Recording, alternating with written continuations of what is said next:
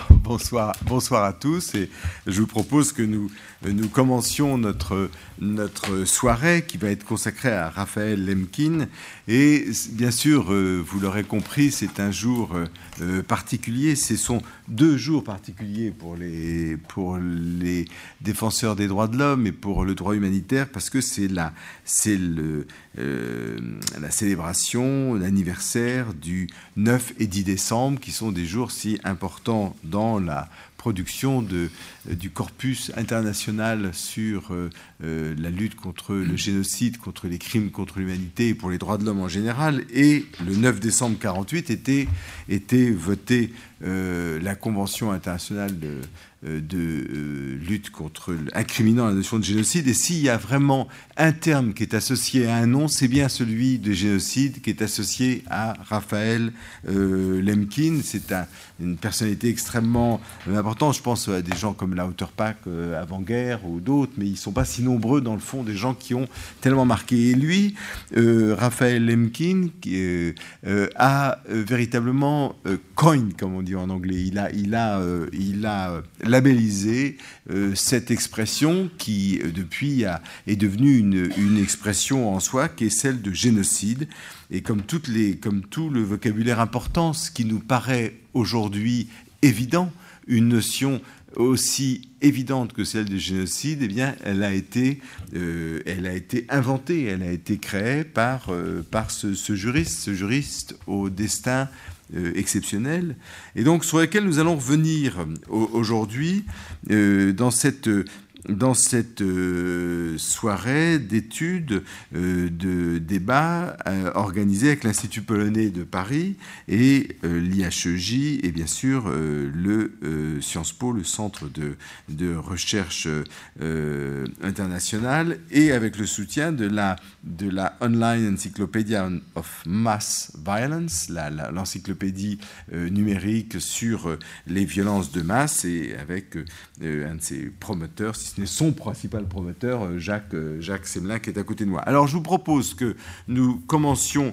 euh, comme c'est indiqué dans, la, dans le programme, que nous commencions par une présentation de Marek, Marek Kornat, qui est, qui est, professeur et qui historien, qui travaille sur le, la, à une biographie de Raphaël Lemkin.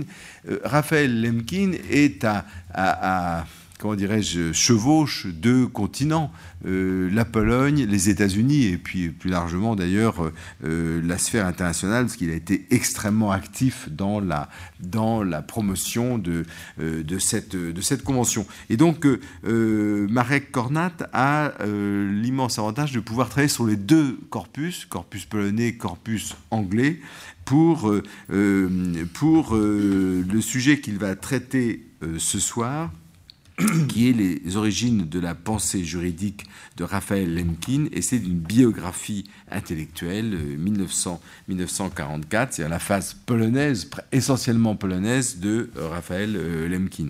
Ensuite, je donnerai la parole à Raphaël Maison, qui est professeur des universités, juriste à l'université de, Sceaux, Paris 11, c'est ça, et auteur de beaucoup, beaucoup d'ouvrages, qui a notamment sur le conflit en ex-Yougoslavie, et qui va traiter d'une question en apparence facile, en réalité pour moi en tout cas euh, ignorant que je suis très difficile, qui est la notion de génocide en droit international. Euh, je donnerai la parole ensuite à, euh, Jacques Semelin, qui est directeur de recherche, à qui on doit beaucoup d'ouvrages, mais bien sûr son, son maître ouvrage Purifier et détruire, publié aux éditions du Seuil il y a maintenant plus de dix ans. Hein oui, 2005. 2005, ben 10 ans, 10 ans exactement. Euh, et qui est spécialiste de donc politologue et, euh, qui a fait des études de psychologie et qui est euh, spécialiste sur cette question, qui a contribué à construire cette idée de crime de masse et de faire le, lien entre les sciences humaines et la science politique et le droit, parce que le génocide, c'est le type même de notion juridique fait par un juriste et qui a profondément euh, influencé la, euh, la construction d'une catégorie euh, de sciences politiques. Et puis, enfin, Joël Ubrecht, qui est responsable du programme sur la justice pénale internationale et transitionnelle à l'IHEJ, et, lui qui va prolonger, porter cet élan de la pensée de Raphaël Lemkin euh, sur, euh, sur les crimes sans nom, les crimes qu'il faut nommer, euh, qu'il faut nommer et qui va s'intéresser aux crimes internationaux contemporains, des crimes sans nom, euh, je crois qu'il parlera notamment de l'écocide, euh, particulièrement euh, d'actualité aujourd'hui en raison de la COP 21. Donc nous avons du temps, bien sûr, après la parole sera à la salle, à vous, pour pouvoir poser des questions, réagir et, se, nous familiariser un peu plus avec, avec ce grand homme qu'a été Raphaël Lemkin. Donc je vais donner la parole tout de suite à Marek euh, Cornat, qui a la gentillesse de s'exprimer en français dans notre langue. Ça facilite beaucoup la, communication. Donc je vous, je vous remercie et vous avez euh, la parole. Merci. Monsieur le Président, merci bien pour votre euh, introduction. Mesdames et Messieurs, ma, communication d'aujourd'hui sera euh, consacrée à la biographie de Lemkin dans la Pologne euh, indépendante euh, des années entre les guerres. Raphaël Lemkin est, né le 24 juin 1900 dans une famille juive polonisée qui vivait dans le village Bezwodne près de Grodno c'est la région de Belarus maintenant. Son père, Joseph, était agriculteur. Un grand rôle dans son éducation et dans le développement de sa personnalité a, eu sa mère, Bella, de ex-domo Pomerantz, femme dotée d'une grande intelligence et intérêt pour littérature. Les avaient trois fils, respectivement Elias, Raphaël et Samuel. Il a fait ses études secondaires au gymnase classique à Białystok, en Pologne. Et déjà à cette époque, il est fait remarquer par sa capacité d'apprendre langues étrangères, aussi bien classiques que contemporaines. Il faut rappeler qu'il avait déjà reçu au domicile paternel une bonne connaissance de euh, français, allemand, et, italien et naturellement russe. Il a fait euh, ses études supérieures à l'université de Lvov, Il a commencé par étudier la philosophie, mais, euh, mais ensuite, il a poursuivi ses études à la faculté de droit. À l'université de Lvov, le droit pénal qui a intéressé le plus Lemkin était enseigné par le professeur Julius Makarevich, le fondateur euh, d'école de droit pénal euh, de droit pénal de Lvov, le principal auteur de la codification du droit pénal en Pologne en 1932.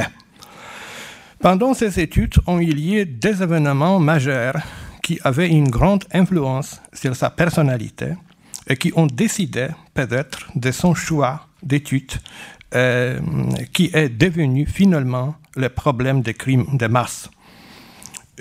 tout d'abord, en mars 1921, à Berlin, un émigré arménien Tigeran a tué Talat Pacha, le ministre des Affaires intérieures de la Turquie et un des, architectes principaux de l'extermination massive des Arméniens en Turquie en 1915.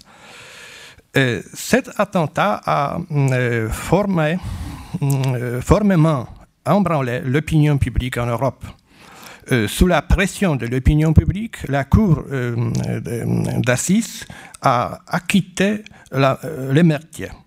Le deuxième événement semblable, du point de vue de la motivation, a eu lieu en mois de mai 1926, quand, quand un émigré juif a tué à Paris l'ottoman ukrainien Petlura, L'auteur de l'attentat, Samuel Schwarzbart, expliquait son acte par la vengeance des pogroms commis euh, par l'armée de la République populaire de l'Ukraine sur la population juive qui a perdu son environnement 70 000 personnes.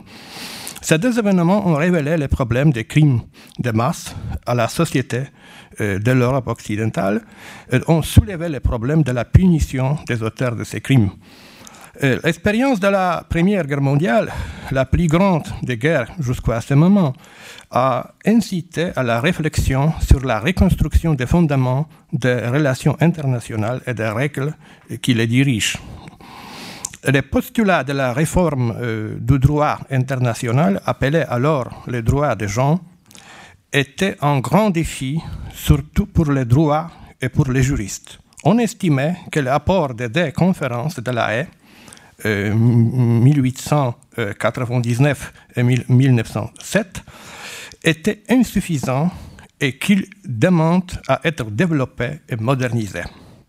Pour les juristes et pour l'opinion publique internationale, l'absence de la punition des criminels de la Première Guerre mondiale, bien que mise en place par les traités de Versailles, était la preuve significative de l'insuffisance des institutions internationales existantes et des manquements du droit international.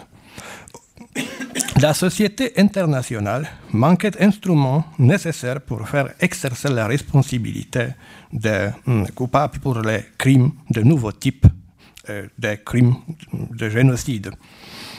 Euh, cet état de choses euh, laissait imaginer qu'en cas d'une nouvelle guerre, des événements criminels semblables auront lieu, peut-être bien avec utilisation de nouvelles technologies.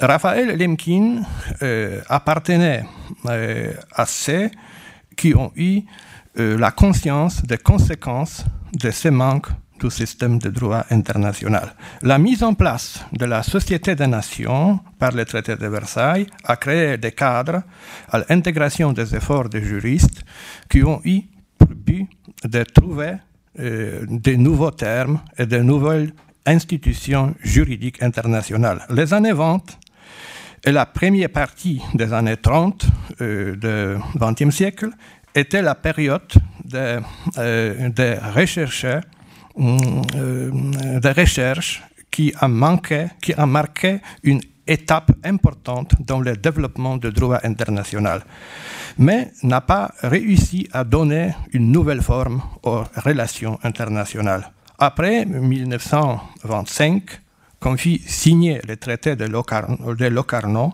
la coopération internationale, entre autres en matière de droit international, est devenue plus intensive. Plus intensive.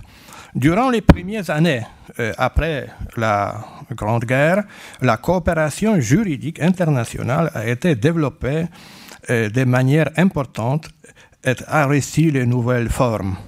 Euh, de nombreuses organisations spécialisées ont été créées. Parmi celles-ci, une place particulièrement importante était occupée par le Bureau international pour l'unification du droit pénal. Euh, les années 20 du XXe siècle ont vu naître aussi d'autres organisations, comme Association internationale de droit pénal, un comité juridique fonctionnait aussi auprès de l'Union interparlementaire. Une commission internationale pénale et pénitentiaire, fonctionnait auprès de la Société des Nations. De nombreux juristes éminents européens de cette époque se sont engagés dans les mouvements pour unification du droit pénal international, entre, euh, autres. Jean-André Roux, euh, Henri Dondier de Vabre de France, Quintiliano Saldana d'Espagne, Enrico Ferri d'Italie, Simon Sasserat, mm, juriste belge, Thomas Givanovic, juriste yougoslave, et aussi juriste polonais, Rapaport, Lemkin, il était le spiritus movens de tous les mouvements. La présidence des bureaux a été confiée au juriste belge euh, Henri Carton de Viard. Euh, selon euh, les, juristes allemands et soviétiques, n'ont pas pris part aux, les juristes, excusez-moi, les juristes allemands et soviétiques n'ont pas pris part aux travaux des bureaux. Les juristes polonais étaient non seulement engagés dans le mouvement pour l'unification du droit pénal international, mais depuis, euh, ils, euh, ils, ont euh, pris part à la construction de ce mouvement. C'est à Varsovie qu'a été organisée la première conférence du Bureau international pour, pour unification de droit pénal en 1927. Dans ces travaux, on prépare les juristes polonais comme Makowski, Václav Makowski, euh, Emil Rapaport, euh, Michał Potulicki et Raphaël Lemkin. Euh, les initiatives réformatrices de droit international dans, dans l'entre-deux-guerres étaient concentrées sur quatre points principaux des tentatives de la délégalisation de la guerre agressive comme moyen d'atteindre le but fixé hum, par un État euh, dans les relations internationales ont eu une signification spéciale. Le traité de Paris, pacte euh, Briankellock de 27 août 1928, a eu un grand accueil euh, dans le droit international la guerre. C'était un traité de référence pour la plupart des parties aux traités bilatéraux de non-agression. C'est la valeur de l'idée de la délégalisation de la guerre euh, offensive qui euh, ouvrait euh, de nouvelles possibilités de travaux sur la définition des crimes de guerre et des crimes contre l'humanité qui comptaient les plus alors que la valeur pratique de ces traités dans le rapport politique et international fait, fait faible. Le juriste polonais Rapaport était l'auteur des textes novateurs de l'article 113 du Code pénal euh, polonais en 1932 qui a mis en place les peines contre appel public à la guerre agressive.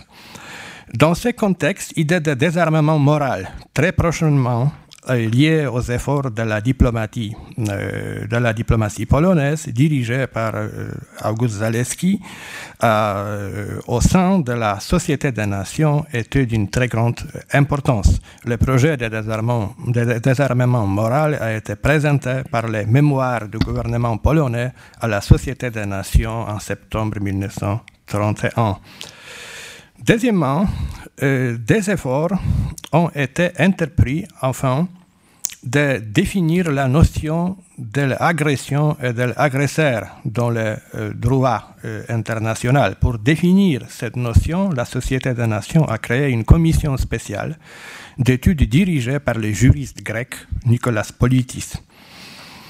Euh, troisièmement, le postulat de la création d'un tribunal international pénal permanent a été proposé ce tribunal serait une institution autonome ou bien il serait euh, une chambre de la Cour internationale de justice à La Haye, qui était un des organes de la Société des Nations. Face aux nouveaux défis, euh, euh, quatrièmement, face aux nouveaux défis imposé à la science juridique par le XXe siècle, après la Première Guerre mondiale, un nouveau terme est apparu, celui de droit pénal international. Le droit pénal international repose sur l'assistance juridique internationale directe, qui est la manifestation de la volonté, je cite, de la volonté commune d'une nouvelle euh, communitatis civitatum du XXe siècle. Fin de citation.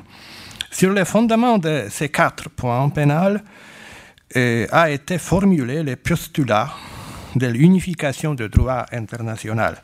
Le problème de la euh, précision et de la définition des délits euh, commis à l'encontre des droits des gens, delicta juris gentium, était la question centrale et fondamentale. Le terme du droit international pénal s'est ouvert la voie euh, paix après euh, était en lui-même fruit important de la réflexion des juristes européens de la période de l'entre-guerres. Les efforts entrepris pour la codification du droit pénal international faisaient partie des efforts entrepris par la société internationale pour la modernisation du système de la sécurité en Europe et dans le monde. Les premières conférences internationales pour unification du droit pénal a eu lieu euh, en mois de novembre 1927. Le juriste polonais euh, Rapaport, dont le rôle était principal, et Raphaël Lemkin participaient activement à la conférence.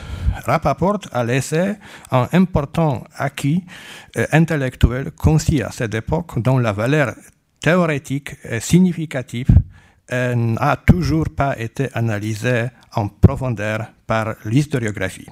À cet égard, il faut surtout euh, rappeler son étude Le problème de l'unification internationale de droit pénal. Il été publié en 1929. Le premier exposé international de Raphaël Lemkin était le texte euh, intitulé euh, Emploi international des moyens capables de faire euh, courir en danger commun, présenté à la quatrième conférence internationale pour l'unification du droit pénal en 1931 à Madrid.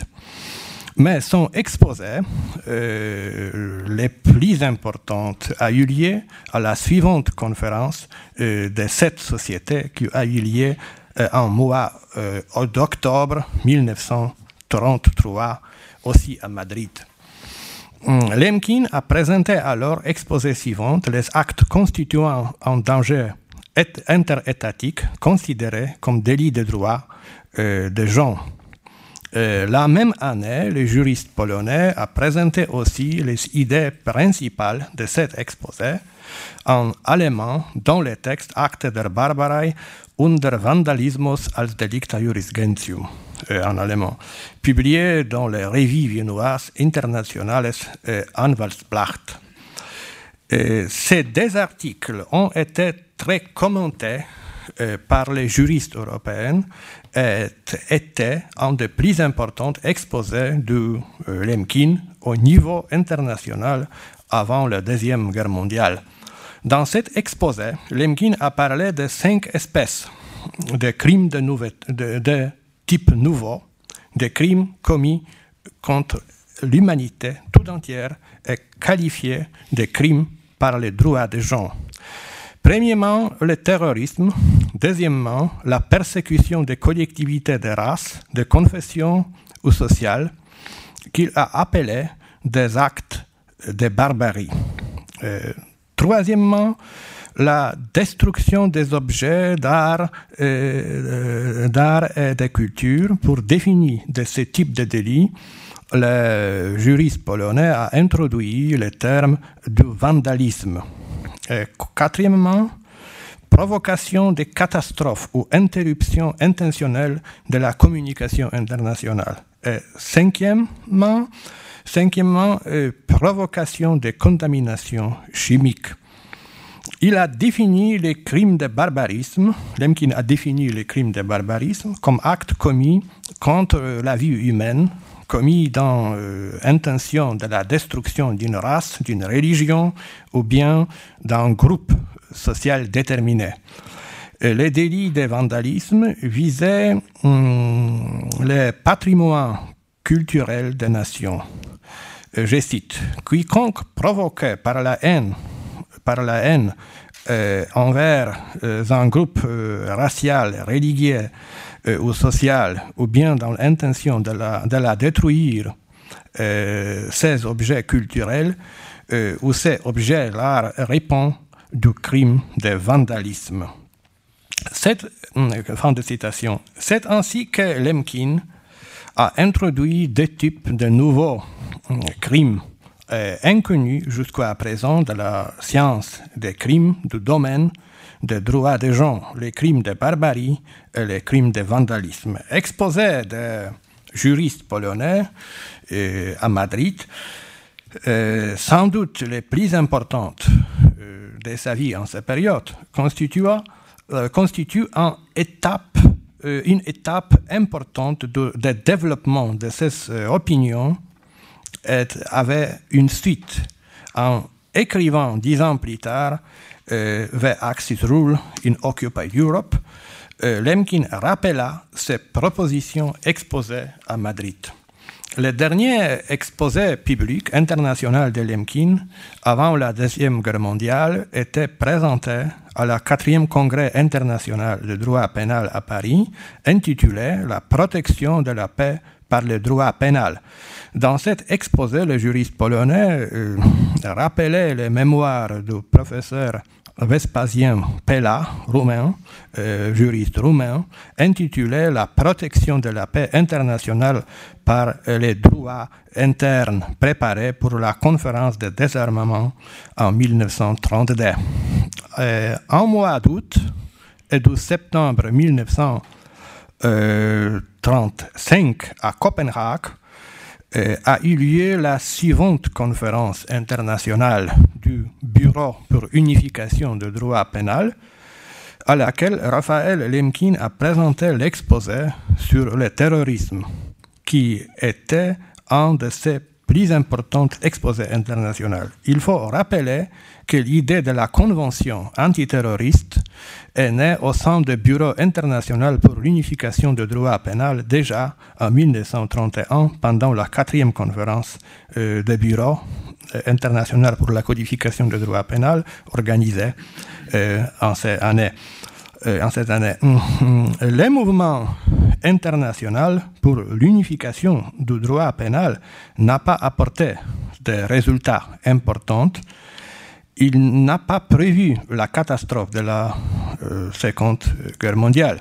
Ces organisateurs n'avaient pas mm, de doute que leurs idées sont seulement des mm, matériaux consultatifs pour la Société des Nations, euh, comme l'a écrit euh, juriste polonais euh, Rapaport, les possibilités de sa réalisation de leur idée dépendent de l'efficacité de la Société des Nations, naturellement. Cependant, depuis 1934, la Société des Nations faisait l'objet de la désintégration progressive. Les efforts de juristes que je viens de rappeler brièvement ici étaient pourtant une étape importante du développement du droit pénal international contemporain. Euh, après la, euh, l'éclatement de la guerre, de la Deuxième Guerre mondiale, euh, Lemkin s'est trouvé à Stockholm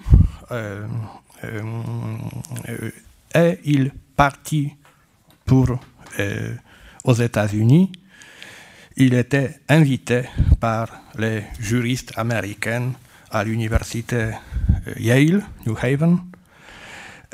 en 1943, euh, il a commencé de travailler dans le Bureau of Economic Warfare in, euh, en Washington. il, en 1944, de son opus magnum, Axis Rule in the Occupied Europe, est imprimé à New York. C'était le texte fondamental pour la définition de, de, euh, de la notion de génocide et texte fondamental pour la future convention contre le génocide. En résumé, il faut souligner que la formation intellectuelle de Rafał Lemkin a eu lieu en Pologne durant la guerre, influence de la, du droit polonais sur le développement de ses idées était importante, euh, expérience internationale, surtout celle des mouvements pour la codification du droit international pénal était pour lui aussi significatif. De ces expériences, Lemkin a tiré euh, des conclusions et les fruits de ces conclusions étaient les livres considérés comme son opus magnum Axis Rule in the Occupied Europe. Cette œuvre a donné les fondements théoriques pour la Convention des États-Unis pour la prévention et répression du crime de génocide de 9 décembre 1948. Merci bien. Merci beaucoup. Euh, euh, merci beaucoup pour cet exposé euh, très, très intéressant et qui euh, fait sortir de l'oubli des noms bien connus de gens qui ont travaillé sur ces questions-là, euh, Pella, euh, Rapaport, Denedieu de Vabre. Alors moi, ce que je trouve très intéressant, c'est à quel point il était jeune en 1927. C'est-à-dire que quand on pense aujourd'hui, à 27 ans, parce que c'est facile à calculer, il est né en 1900, ça veut dire qu'aujourd'hui, à 27 ans, un juriste va écrire des articles qui vont avoir une influence euh, capitale. C'est une première observation. Deuxième observation, euh, inutile de dire qu'après le 13 novembre, de, parler de barbarie, de terrorisme, de, ces crimes qui sont euh, euh, des, des, crimes dont on sent bien qu'ils excèdent les catégories du droit pénal interne, ont une résonance, une résonance particulière. Alors, ça serait intéressant de voir, mais on n'a pas le temps de rentrer dans le détail, mais de voir comment ils définissaient le crime de terrorisme parce que c'est ça c'est un peu euh, comment dirais-je une difficulté euh, c'est une difficulté majeure Raphaël Maison. Vous n'allez peut-être pas la, traiter parce que vous avez parlé du génocide mais je constate que euh, cette difficulté sur le terrorisme apparaît quoi. Est déjà traitée en tant que telle en 1927 alors qu'elle va connaître toute une trajectoire tout à fait particulière pendant le XXe siècle. Vous avez la parole Merci euh, Antoine. D'abord, je voudrais remercier les organisateurs de, cette, de ce séminaire, euh, vous-même, Antoine Garapon, Jacques Semelin, euh, qui va tellement apporter à la réflexion sur ces questions de génocide, et bien sûr Joël Ubrecht. Je suis vraiment très heureuse de, vous retrouver. J'étais très heureuse aussi d'entendre cette évocation finalement rare de la très riche et très ambitieuse doctrine euh, pénaliste de l'entre-deux-guerres, doctrine sur le droit pénal international et aussi sur euh, euh, les crimes de l'État, hein, puisque Vespasien Pella était quand même aussi un, des très grands auteurs de cette période. Donc ça m'a rappelé des souvenirs, non pas de l'époque, mais des souvenirs de thèse en tout cas, puisque ce sont des auteurs qui sont finalement peu fréquentés, à part Raphaël Lemkin quand même. Donc moi, je suis chargée de vous entretenir du crime de génocide en droit interstitiel. C'est quand même extrêmement large. Alors en droit interstitiel dans la jurisprudence, je vais essayer de, faire ça en, 20 minutes, ce qui n'était pas très facile. Je vais faire un tableau un, peu sommaire et puis ensuite j'essaierai de donner quelques euh, évaluations euh, finales qui pourraient présenter un intérêt même pour les non-juristes, puisque euh, nous n'avons pas que des juristes à cette table et dans le public non plus, je le suppose. Donc un tableau sommaire euh, du droit international, essentiellement euh, finalement de la jurisprudence, euh, de l'œuvre des juges, puisqu'il existe depuis le milieu des années 90 une jurisprudence assez dense au niveau international, ainsi d'ailleurs qu'une jurisprudence nationale. Hein. Vous connaissez bien ici l'affaire Simbi Kangwa. mais j'insisterai plutôt sur la, sur la, jurisprudence internationale parce qu'elle se déploie précisément sur la base de la définition du génocide qui est donnée par la, Convention de 1948, hein, qui a été inspirée précisément par euh, Raphaël Lemkin, qui a inventé euh, donc ce mot de, génocide. Et c'est donc euh, cette jurisprudence internationale se déploie vraiment sur, sur la base de cette définition, et exclusivement sur la base de cette définition de 1948, qui est reprise dans tous les statuts des, juridictions qui ont été amenées à se prononcer. Hein. C'est toujours la même définition qu'on retrouve issue de la Convention euh, alors, cette convention de 1948 donne euh, dans son article 2 euh, une définition du génocide. je la citerai tout à l'heure, parce que comme je suis la première juriste à proprement parler, à intervenir, il faut quand même que je cite la définition. et dans son article 3, elle prévoit aussi que d'autres actes que les actes de génocide doivent être punis. Hein. Donc non seulement le génocide, mais aussi l'entente, l'incitation, euh, la tentative et la complicité. Alors, je voudrais insister brièvement sur ce point.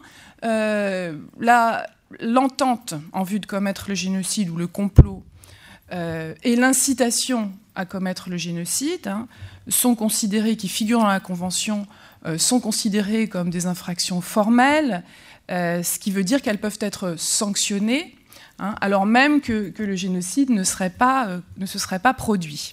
Hein. Donc ça, c'est assez intéressant euh, comme formule. C'est une convention qui vise non seulement à réprimer, mais à prévenir le crime de génocide. C'est pourquoi on s'intéresse aussi à l'entente hein, et à l'incitation. Euh, euh, et ça, évoque d'ailleurs l'article du Code pénal polonais que vous évoquiez tout à l'heure sur la provocation hein, à, la guerre. Hein. Donc on cherche à saisir des, éléments euh, qui, interviennent avant, avant le, crime lui-même.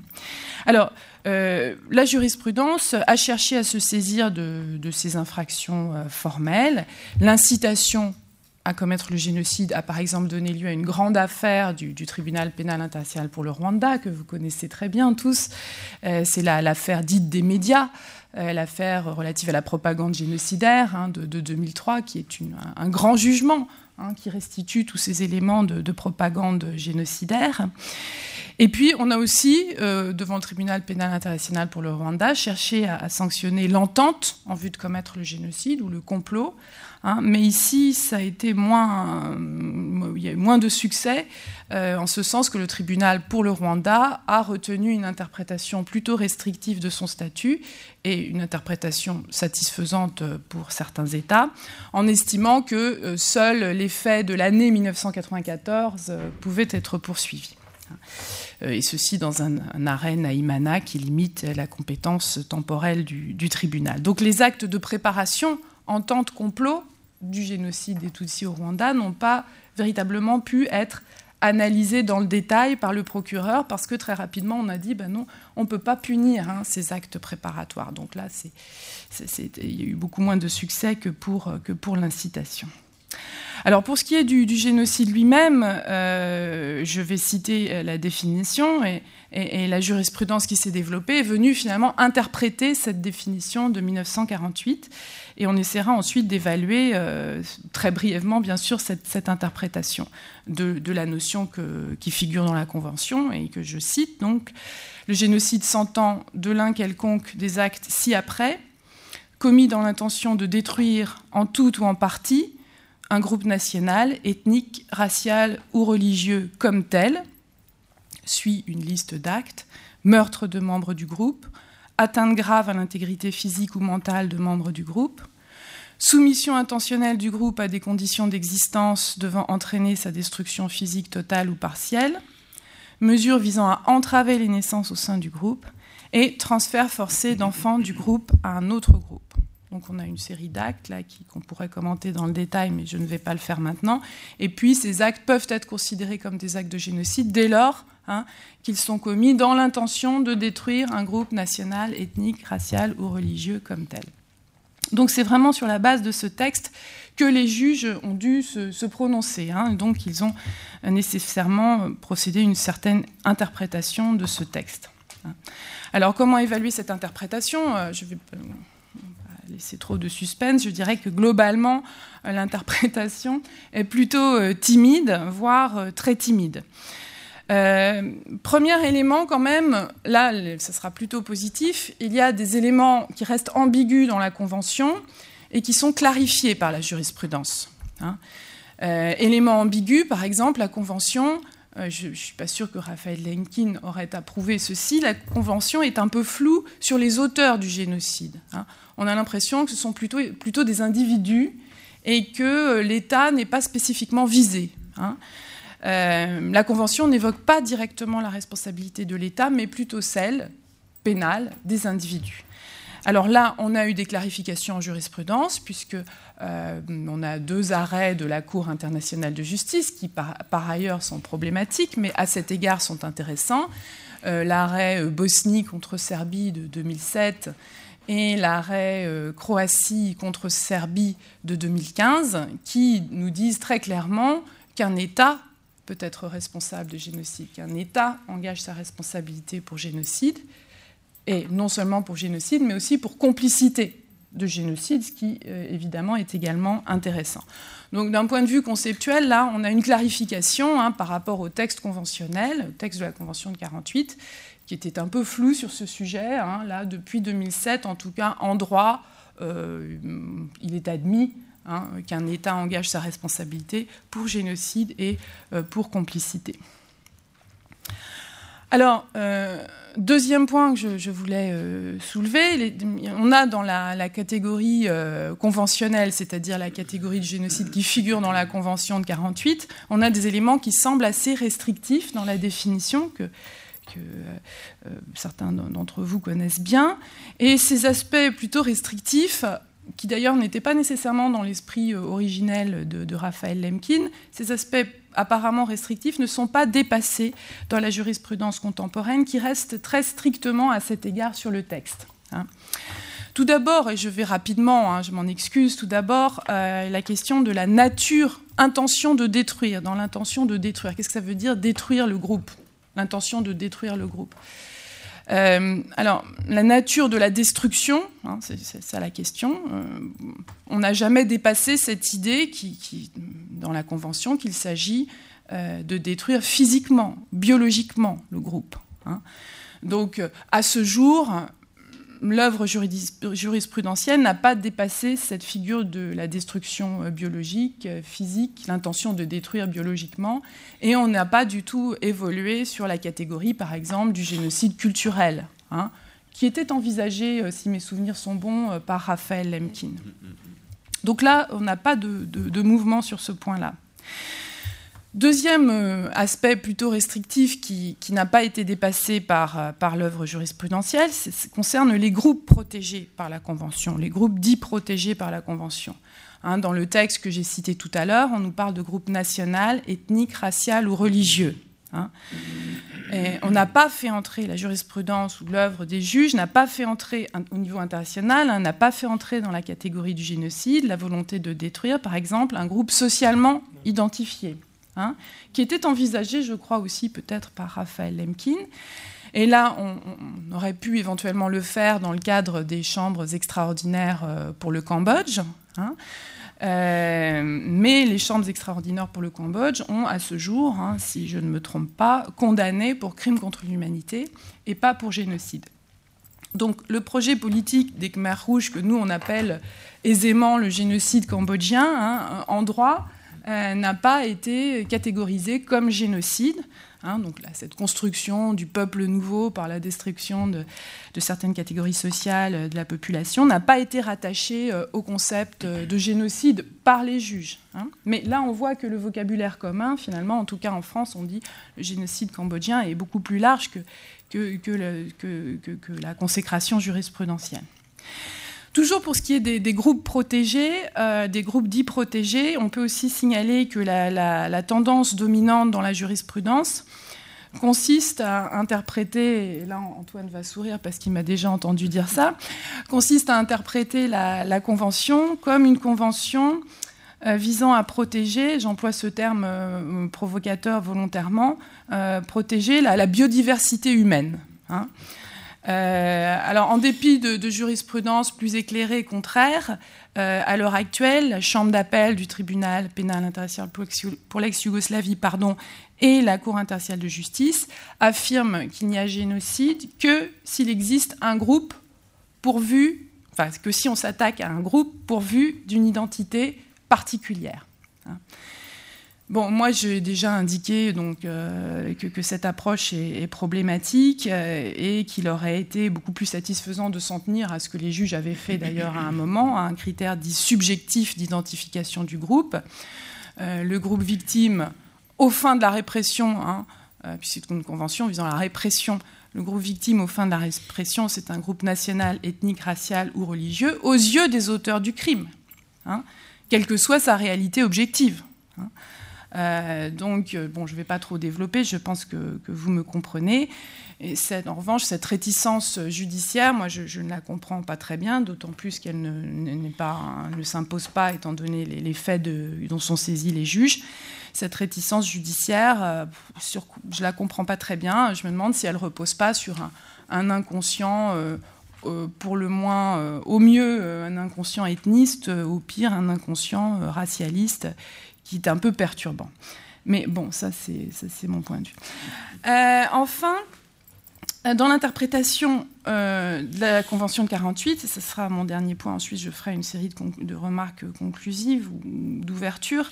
Dans l'interprétation de la Convention de 48, euh, il faut voir que la jurisprudence ne reconnaît finalement que, rarement le génocide parce qu'elle adopte des exigences en termes de preuves elle a un niveau d'exigence probatoire extrêmement élevé qui conduit très souvent à faire échec, en plus de l'absence de poursuite, très souvent tentée par le procureur, qui conduit à faire échec à la reconnaissance du phénomène génocidaire. Et là, c'est la question de, la preuve de l'intention de détruire le groupe. Hein. Bon, je résume brièvement. Comment, euh, comment, attester de l'existence de cette intention de détruire le groupe On a des actes matériels, mais est-ce que ces actes matériels révèlent l'intention de détruire le groupe? La question se pose parce qu'évidemment, il est très rare d'avoir un ordre explicitement génocidaire. Alors localement, on peut en avoir, hein, mais euh, à un haut niveau de responsabilité, il est rare qu'on ait quand même un ordre génocidaire explicite. Donc les juges admettent heureusement que l'intention euh, de détruire peut se déduire hein, euh, de certains éléments de fait, de certains éléments de par exemple l'ampleur des, massacres intentionnels, l'atteinte à certaines caractéristiques perçues euh, du groupe qui est ciblé. tout à l'heure, on a parlé, euh, vous avez parlé, monsieur, de, la destruction des, des, lieux artistiques. Alors ici, la destruction des lieux de culte, la destruction des, des mosquées, par exemple, en Bosnie-Herzégovine. Euh, donc on peut se reposer sur, euh, sur des preuves indirectes ou circonstancielles pour révéler cette intention de détruire lorsqu'on n'a pas d'ordre. Mais, nous disent les juges, quand on n'est pas en présence de preuves directes de l'intention, eh bien, euh, quand on est en présence de preuves indirectes ou circonstancielles, l'intention de détruire, et je cite ici la jurisprudence, doit être la seule intention raisonnablement déductible des faits. La seule intention raisonnablement déductible de ces faits dont on va inférer euh, éventuellement l'intention. Alors en soi, ce n'est pas un problème, on est en droit pénal, donc il faut être un peu restrictif, d'accord? Seule intention raisonnablement déductible des faits. En soi, ce n'est pas nécessairement un problème, mais ce qu'on constate, c'est que dans toute une série d'affaires, les juges vont retenir euh, toutes sortes d'explications alternatives de l'action pour ne pas qualifier génocide. Hein. Donc les juges, finalement, euh, prennent en charge, construisent des scénarios alternatifs, souvent à partir des théories portées par la défense. Hein.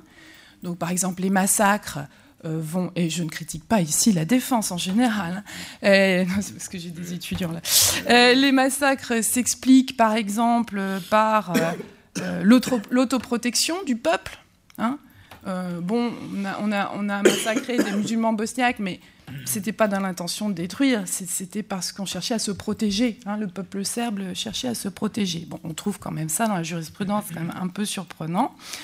Ou bien, euh, on nous dit, euh, bon, les massacres sont liés finalement à la lutte contre-insurrectionnelle, il n'y avait pas d'intention de détruire, et ce type d'argumentaire a été porté pour ce qui est des massacres du Darfour, et on les retrouve notamment dans le premier mandat d'arrêt euh, contre Omar al-Bashir euh, euh, émis par la Cour pénale internationale. Et ces scénarios alternatifs qui finissent par être portés par le juge sont également employés dans le cas rwandais. Hein, et j'en donne un exemple bon, sur lequel j'ai travaillé récemment, la, destitution et l'assassinat du, du, préfet de Boutaré euh, le 17 avril 1994, nous disent les juges dans certains jugements, pourrait s'expliquer non pas par l'intention de permettre le développement du génocide dans la région qu'il avait réussi à, bloquer, ce, préfet, mais parce que euh, voilà, ceux qui l'ont destitué et probablement assassiné après le soupçonnaient de déloyauté, euh, voire le soupçonnaient de proximité avec l'ennemi Tutsi. Hein. Donc on en arrive à des choses assez étranges, en ce sens que à mes yeux, hein, ce ne sont plus des intentions raisonnablement déductibles des faits, mais des reconstructions euh, de nature disculpatrice qui empruntent euh, ces arguments en miroir, qui sont assez connus dans, les phénomènes génocidaires, arguments en miroir des auteurs du génocide, et en réalité, ça nous éloigne hein, du, réel génocidaire, à mes yeux, de manière plutôt déraisonnable. Donc, euh, pour, euh, pour conclure et peut-être euh, vous donner quelques idées de discussion, on a globalement quand même une grande prudence des juges et plus généralement d'ailleurs des institutions judiciaires, parce que les procureurs sont aussi, ne sont pas très offensifs hein, dans les poursuites. Par exemple, pour la Yougoslavie, il n'y a eu que très peu de, très peu de cas où le procureur s'est chargé de cette accusation de génocide pour ce qui est de la destruction des, des musulmans bosniaques. Donc l'institution judiciaire, dans sa généralité, je dirais quand même assez prudente. Euh, autre élément qu'on peut relever, euh, propos conclusif, euh, le contentieux interétatique, c'est-à-dire le contentieux de la Cour internationale de justice, que je n'ai évoqué que brièvement ici, est, tout à fait insatisfaisant pour traiter des, questions de génocide. Hein. Il a une structure particulière, c'est une nature arbitrale, composition, je dirais, politique, de, la juridiction. Et, dans les deux cas où la Cour, internationale de justice a eu à se prononcer sur la question du génocide, elle a quand même privé la Convention génocide de, tout effet en termes de responsabilité des États. Hein. Donc ça c'est quand même une grande déception. Euh, on a aussi, on peut dégager de ces éléments, je répète, l'idée que euh, on se figure finalement à l'heure actuelle la Convention de 1948 comme une convention de protection euh, d'une forme de biodiversité humaine, alors que la Convention n'est pas une convention minoritaire, hein, ce n'est pas du tout son, objectif. Euh, et puis, je pense que cette jurisprudence montre la difficulté à accepter de, voir un génocide en l'absence de destruction totale et quasi définitive du groupe ciblé. Hein. C'est la figure paroxystique, évidemment, de la destruction des Juifs d'Europe qui, pèse et on a, on a l'impression qu'il est difficile, mis à part le cas du Rwanda quand même, qu'il est difficile de se saisir d'actes de génocide lorsque le, groupe n'est pas euh, quasi globalement et définitivement détruit. Hein. Donc, alors que c'est une convention de prévention et de répression, hein, le processus génocidaire est, difficilement saisi finalement par les juges qui appliquent la convention de 1948. Et enfin, même dans les cas où des, condamnations, des poursuites et des condamnations sont prononcées, là c'est le cas pour le, tribunal pénal international pour le Rwanda, bien évidemment. Hein, là on a beaucoup de poursuites évidemment et de condamnations. Mais je dirais que si on fait le bilan de cette jurisprudence, qui, est, qui a énormément d'éléments intéressants, mais euh, je dirais qu'il y a une, absence, enfin moi j'ai ce sentiment-là, il y a une absence euh, d'élucidation des dimensions politiques euh, du génocide dans cette jurisprudence du tribunal international pour le Rwanda. Je, vous en parle parce que je travaille euh, sur, sur, ça en ce moment. On a une série d'épisodes locaux du génocide, des grands massacres qui, qui donnent lieu à condamnation. Mais euh, le lieu ou les lieux du pouvoir génocidaire ne sont que partiellement décrits dans cette jurisprudence. Et d'autre part, de nombreux éléments historiques d'importance disparaissent euh, du récit judiciaire, euh, de l'œuvre judiciaire du, tribunal pénal international pour le Rwanda. L'avant 94 n'apparaît pas. L'attentat, le coup d'État euh, n'apparaissent pas beaucoup. Pas plus d'ailleurs évidemment que l'intervention turquoise qui euh, pourtant est clairement euh, dans le champ de la compétence temporelle du tribunal, l'intervention donc euh, de l'armée française à la fin de la période génocidaire.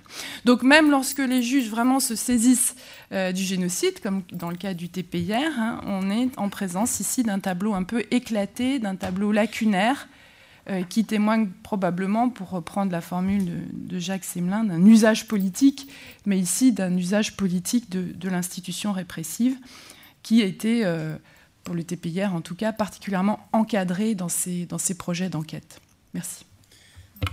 Euh, merci beaucoup, euh, Raphaël, pour cette mise au point. C'est beaucoup plus qu'une mise au point. C'est-à-dire, euh, tu nous as montré la, difficulté de cette incrimination, et c'est tout d'ailleurs tout le génie de Lemkin d'avoir osé poser cette, une incrimination qui reposait sur une intention particulière. Je crois que ça pose des difficultés particulières parce que pour un juriste, il est plus facile de prouver l'intention au sens... Euh, parce qu'en fait, quand on parle d'intention, c'est le mobile en réalité.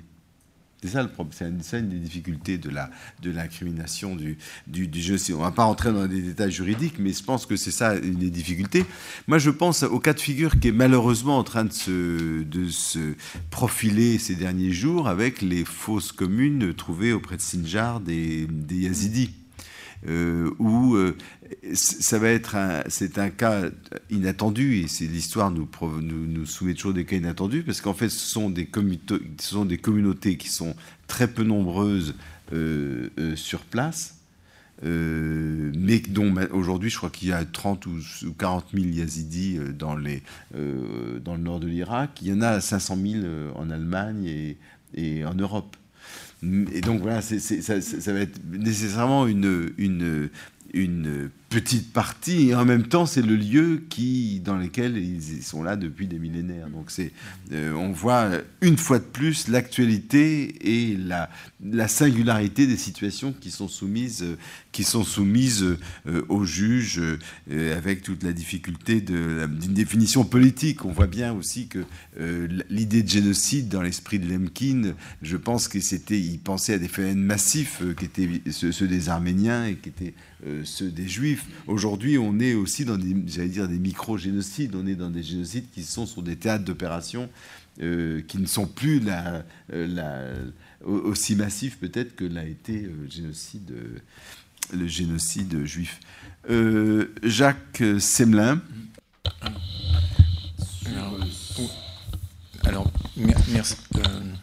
Merci de me donner la parole. Je dois dire que je suis un, peu ému parce que je, viens de repenser à quelque chose en particulier. C'est-à-dire qu'Antoine, tu as signalé que c'était le 9 décembre, donc on est dans le 67e anniversaire euh, de cette convention.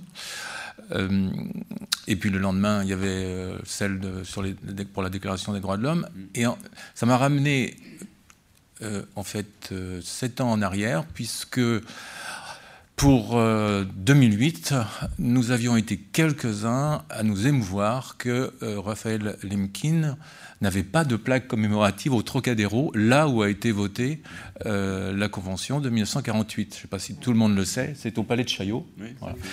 Et on était d'autant plus ému qu'il y avait trois plaques pour René Cassin, sur la Déclaration des droits de l'homme, et il n'y en avait aucune pour Lemkin.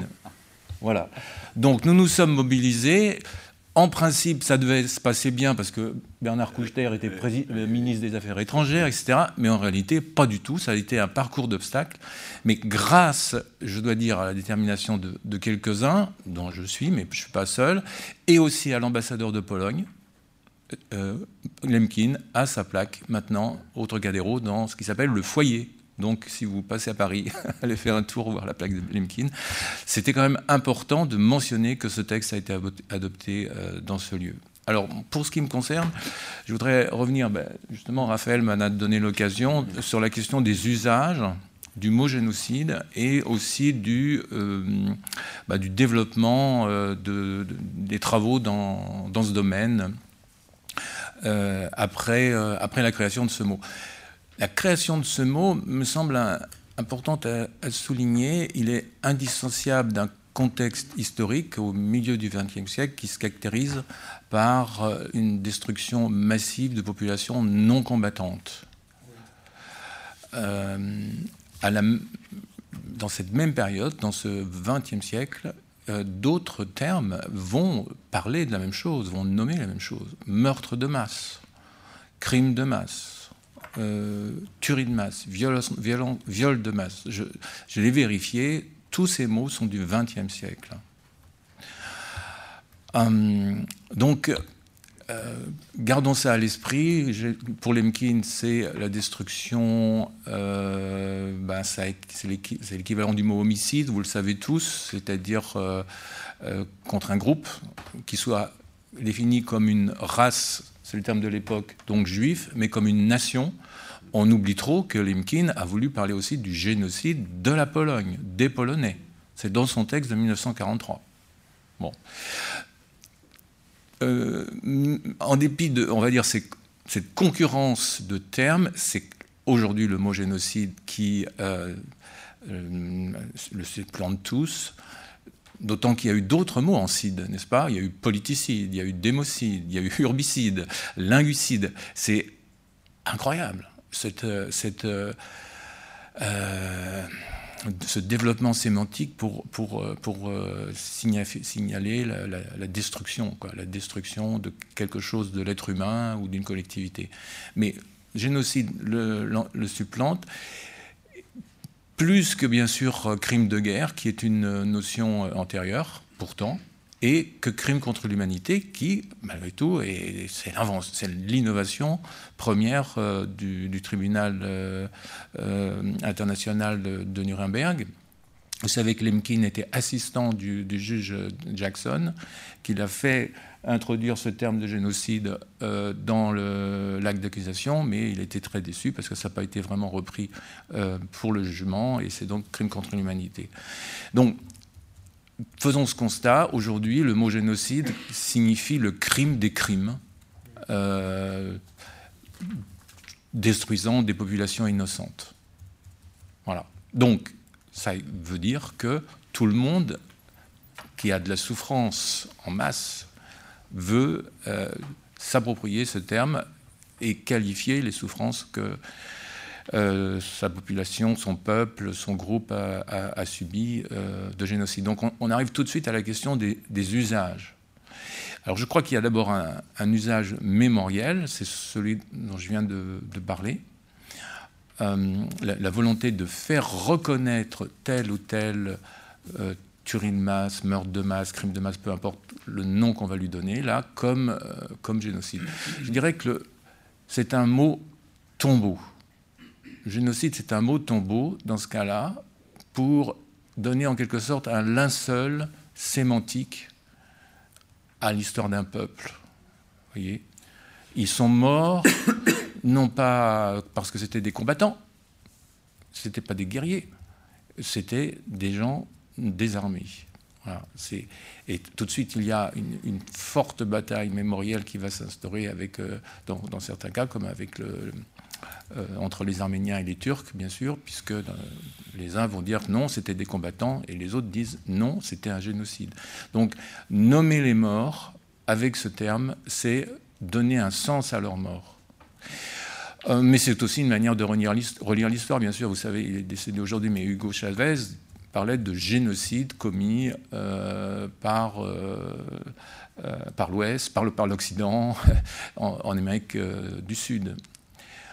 Donc ça, premier usage. Deuxième usage, un usage que je qualifierais d'humanitaire, c'est-à-dire que dès lors que dans telle ou telle partie du monde il se produit des, massacres, des violences de masse, eh bien, on va utiliser le mot génocide, principalement des ONG, pour dire il faut faire quelque chose au nom justement de la Convention internationale de 1948. Dans ce cas, le mot génocide, c'est un mot alerte.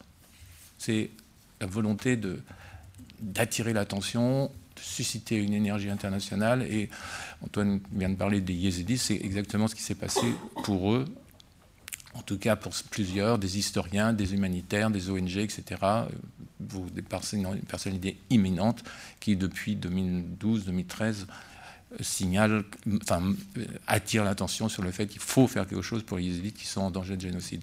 Remarquez que les États se sont emparés de cette expression aussi, puisque par exemple, pour le Darfour, Colin Powell disait les Darfouris sont en danger de génocide. C'est la première fois qu'un haut personnage de l'État américain euh, utilisait ce terme et ajoutait Mais bien sûr, on ne fera rien pour eux. Euh, monsieur, monsieur Fabius a cependant utilisé le terme génocide pour justifier l'intervention de la France en Centrafrique dans le cadre de l'opération Safari. Donc voilà, ça c'est nouveau, c'est-à-dire c'est les États peuvent s'emparer de ce terme euh, pour justifier leur action et un, corps, expéditionnaire dans ce cadre-là pour la, France. Le troisième usage, ben, on l'a beaucoup évoqué, c'est un usage proprement euh, judiciaire, enfin pénal. Euh, là, on est dans le, noyau dur de l'histoire de ce terme. monté par donc Raphaël Lemkin, je dirais que c'est un mot incrimination, un mot sanction, possiblement, Hein. Alors on a quand même des cas, euh, euh, Milosevic, euh, bien sûr, des cas qui paraissent pas justifiés, mais on ne pouvait pas faire autrement. Ça m'a toujours surpris que Pinochet était accusé d'avoir commis un génocide, mais c'est la juridiction du Chili qui obligeait à cela, on m'a expliqué ça. Et donc ça, c'est le, corpus aujourd'hui, mais comme d'ailleurs Raphaël l'a souligné, en quelque sorte, cette, cette, convention de 48 a été fort peu utilisé jusqu'à présent par les juges. Il faut attendre la, fin de la guerre froide pour voir la création du tribunal, pénal pour la Yougoslavie et, euh, et, pour le, Rwanda. Et puis le quatrième usage, c'est un usage, je dirais, de guerre psychologique, c'est-à-dire que des groupes ou des États, ça peut être aussi un État, vont s'emparer du mot génocide pour justifier la guerre. c'est un, renversement assez extraordinaire. Je ne suis pas sûr que Lemkin ait pensé à, cet usage possible de, ce terme. Bien sûr, on connaît tous ce cas, c'est-à-dire les Serbes du Kosovo euh, euh, disant que, soutenant que les Albanais allaient commettre un nouveau génocide contre eux. Là, on est au milieu des années 1980. En réalité, c'était les, Serbes qui voulaient s'en prendre aux, euh, Kosovars. Et plus récemment, euh, le, président russe, euh, la, Russie, a quand même accusé aussi M. Saakashvili, président de la Géorgie, de commettre un génocide contre les Ossètes du Sud. Donc on est en 2007-2008. Donc on voit là, pour moi c'est un usage, le mot génocide là c'était un mot propagande. Hmm, qui, euh, qui, est utilisé pour justifier sa propre violence, en quelque sorte. Et le mot génocide, à ce moment-là, a à peu près le même sens que celui de terrorisme. C'est-à-dire, vous êtes des terroristes, donc on a le droit de vous tuer. Vous êtes des génocidaires, donc on a le droit de vous tuer. C'est la même fonction. Bon, alors, ayant dit ça, que disent les chercheurs? Mais les chercheurs sont... Euh, bien sûr, euh, souvent, euh, comme dans bien d'autres domaines, euh, avec des points de vue très divers. Hmm. Mais il, est certain que la création du méogénocide a suscité un, nouveau courant de recherche sur les, sur, les, sur les meurtres de masse, sur les tueries de masse. disons, pas tout de suite quand même, à partir surtout du début des années 1980. C'est assez étonnant de le remarquer parce que cette évolution pour l'étude des, meurtres de masse, ce qu'on appellerait aujourd'hui des violences de masse, est relativement nouvelle dans, notre, euh, dans, le, champ des sciences sociales. J'ai participé l'année dernière à un grand colloque international sur l'archéologie des violences de guerre et des violences de masse. Et j'ai découvert que les archéologues ne s'étaient pas intéressés euh, depuis le début aux, fouilles de ce qu'on appelle aujourd'hui les fosses communes. De, ça remonte à une vingtaine d'années, et même pas à la guerre. Donc peut-être que notre regard a changé, vous voyez. Peut-être qu'on peut qu'on distingue d'ailleurs mieux violence de guerre et violence de masse, mais peut-être que ce champ des génocides, ce qu'on appelle le champ des génocides se disent, s'est développé justement dans ce contexte-là. Et il est né d'abord d'un point de vue juridique, c'est-à-dire que la Convention de 48 a donné une sorte de noyau commun pour euh, faire de la comparaison. Alors, vous prenez tous les premiers livres qui sont les livres qui sont nés depuis les années 1980-1990, ils commencent toujours par la Convention. Voyez? Alors vous avez Léo Cooper, Genocides. Euh, vous avez aussi Frank Shaw et Kurt Jonasson, mes amis au Canada. Euh, voilà. Euh, bien sûr, euh, il y a des problèmes. C'est-à-dire qu'on part de cette notion juridique et après, quand on essaye de l'appliquer dans l'histoire et en sociologie, c'est pas si simple. Et d'ailleurs, il y a une contradiction un peu dans la pensée de Lemkin, puisque il dit qu'il invente un, terme nouveau pour un crime nouveau, hein, un crime qui n'est sans nom. Bon. Mais en réalité, en même temps, il dit ce crime est aussi vieux que l'humanité. Donc il y a une petite ambiguïté là, même une grosse ambiguïté dans, sa pensée. Par exemple, il dira que les chrétiens, euh, dans l'Empire romain, ont, subi un génocide. On était, curieux de l'entendre à la radio parler un excellent français à la radiodiffusion française en 1948, 47-48, quand il est venu défendre sa convention, euh, il disait cela. Mais voilà, il y a un corps de, connaissances qui s'est progressivement euh, développé avec euh, des définitions souvent problématiques, mais je ne veux pas rentrer, on pourrait en parler dans la, discussion, mais aussi avec des réticences de certains d'utiliser le mot génocide. Dois-je vous dire que l'historien euh, belge de, de, génocide des Juifs, Maxime Steinberg, qui nous a quittés, parlait du génocide, ce concept fatra Bon, Fatra, vous savez, on trouve n'importe quoi. Alors, est-ce que ça explique pourquoi nombre de, chercheurs, d'historiens dans ce champ et aussi des entrepreneurs mémorieux, même de mémoire, n'est-ce pas, ont préféré et préfèrent aujourd'hui le mot Shoah, signifiant anéantissement, ou le mot Holocauste, signifiant sacrifice, pour en quelque sorte prendre une distance à la fois sémantique et ontologique avec le mot génocide. Et d'ailleurs, aux États-Unis, on parle de Holocaust and Genocide Studies, mais il y a des gens qui remettent en cause cette distinction, parce que si on a Holocauste, ça veut dire qu'on ne peut pas vraiment comparer, ou on compare, mais c'est compliqué, enfin, il y a une singularité. Notez cette évolution aussi pour, pour les Ukrainiens, avec le mot Holodomor. Mais Shoah et Holocauste, c'est beaucoup plus universel. Bon, et dans l'histoire de, ceux qui ont travaillé à partir ou sur la notion de génocide, à partir, on voit aussi euh, des histoires personnelles ou des histoires.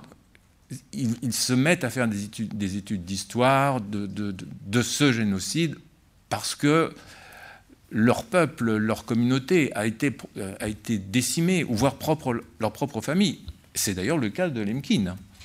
C'est est-ce qu'il faut pas. Bien sûr, il a un, intérêt très ancien au droit international, etc. Vous l'avez rappelé. Mais est-ce qu'il ne va pas se mettre farouchement à défendre sa notion de génocide parce que la quasi-totalité de sa famille a été exterminée par les nazis?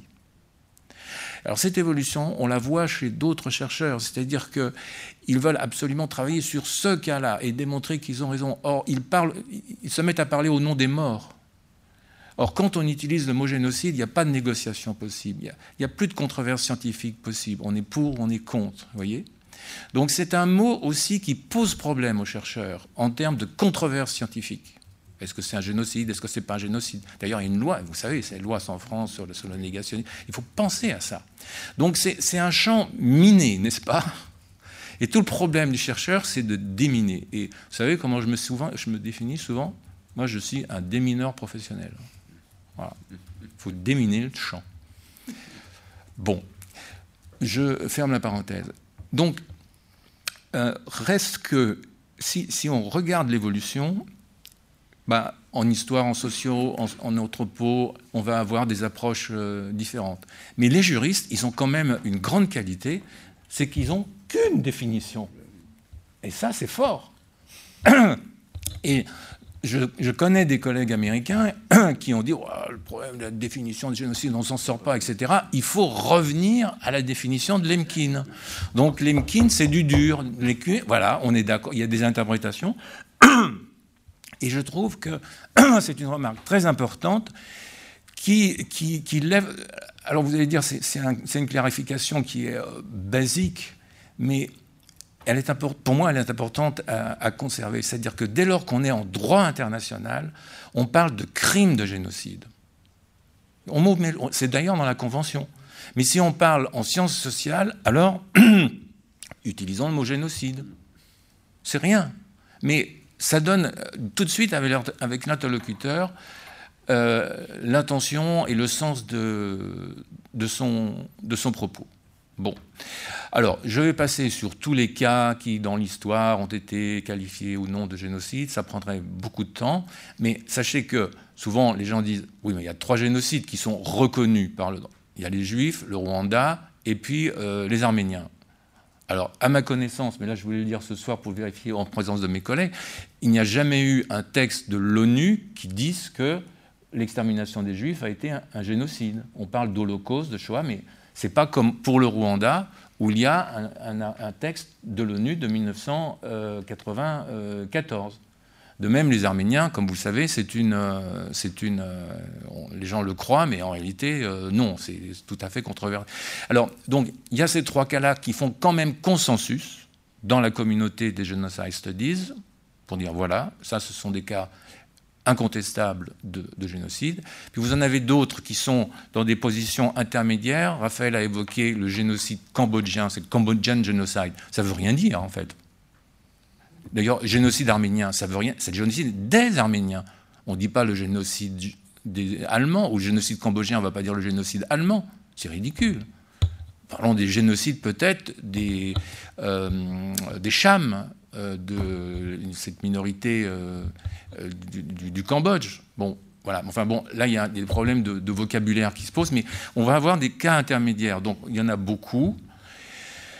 Et puis, vous allez avoir la catégorie des génocides oubliés, Forgotten Genocide. Alors là, il y en a toute une liste. Par exemple, par rapport au Rwanda, on va parler du génocide des Tutsis, pardon, du, génocide des Hutus euh, au, Burundi, hein, perpétré par, mon, collègue euh, René Lemarchand, euh, s'est fait le, fervent défenseur, enfin l'expert de ce cas, etc., etc. Donc vous avez Forgotten Genocide. Bon. Alors, tout cela suscite beaucoup de, de disons, d'échanges. Ce qui est certain, c'est que il y a une évolution du, champ de Genocide Studies pour que, au, point que nombre de chercheurs finalement s'en distancient et vont euh, s'émanciper du droit pour justement aller dans, dans une approche plus science sociale à travers euh, l'histoire, la sociologie, la psychologie, euh, etc., l'anthropologie. Et donc, ils vont en quelque sorte, ils vont garder à l'esprit, bien sûr, la Convention de 48, le droit international et sa jurisprudence. Mais ils vont essayer de, travailler de façon autonome avec les outils propres de leur discipline et faire de la comparaison.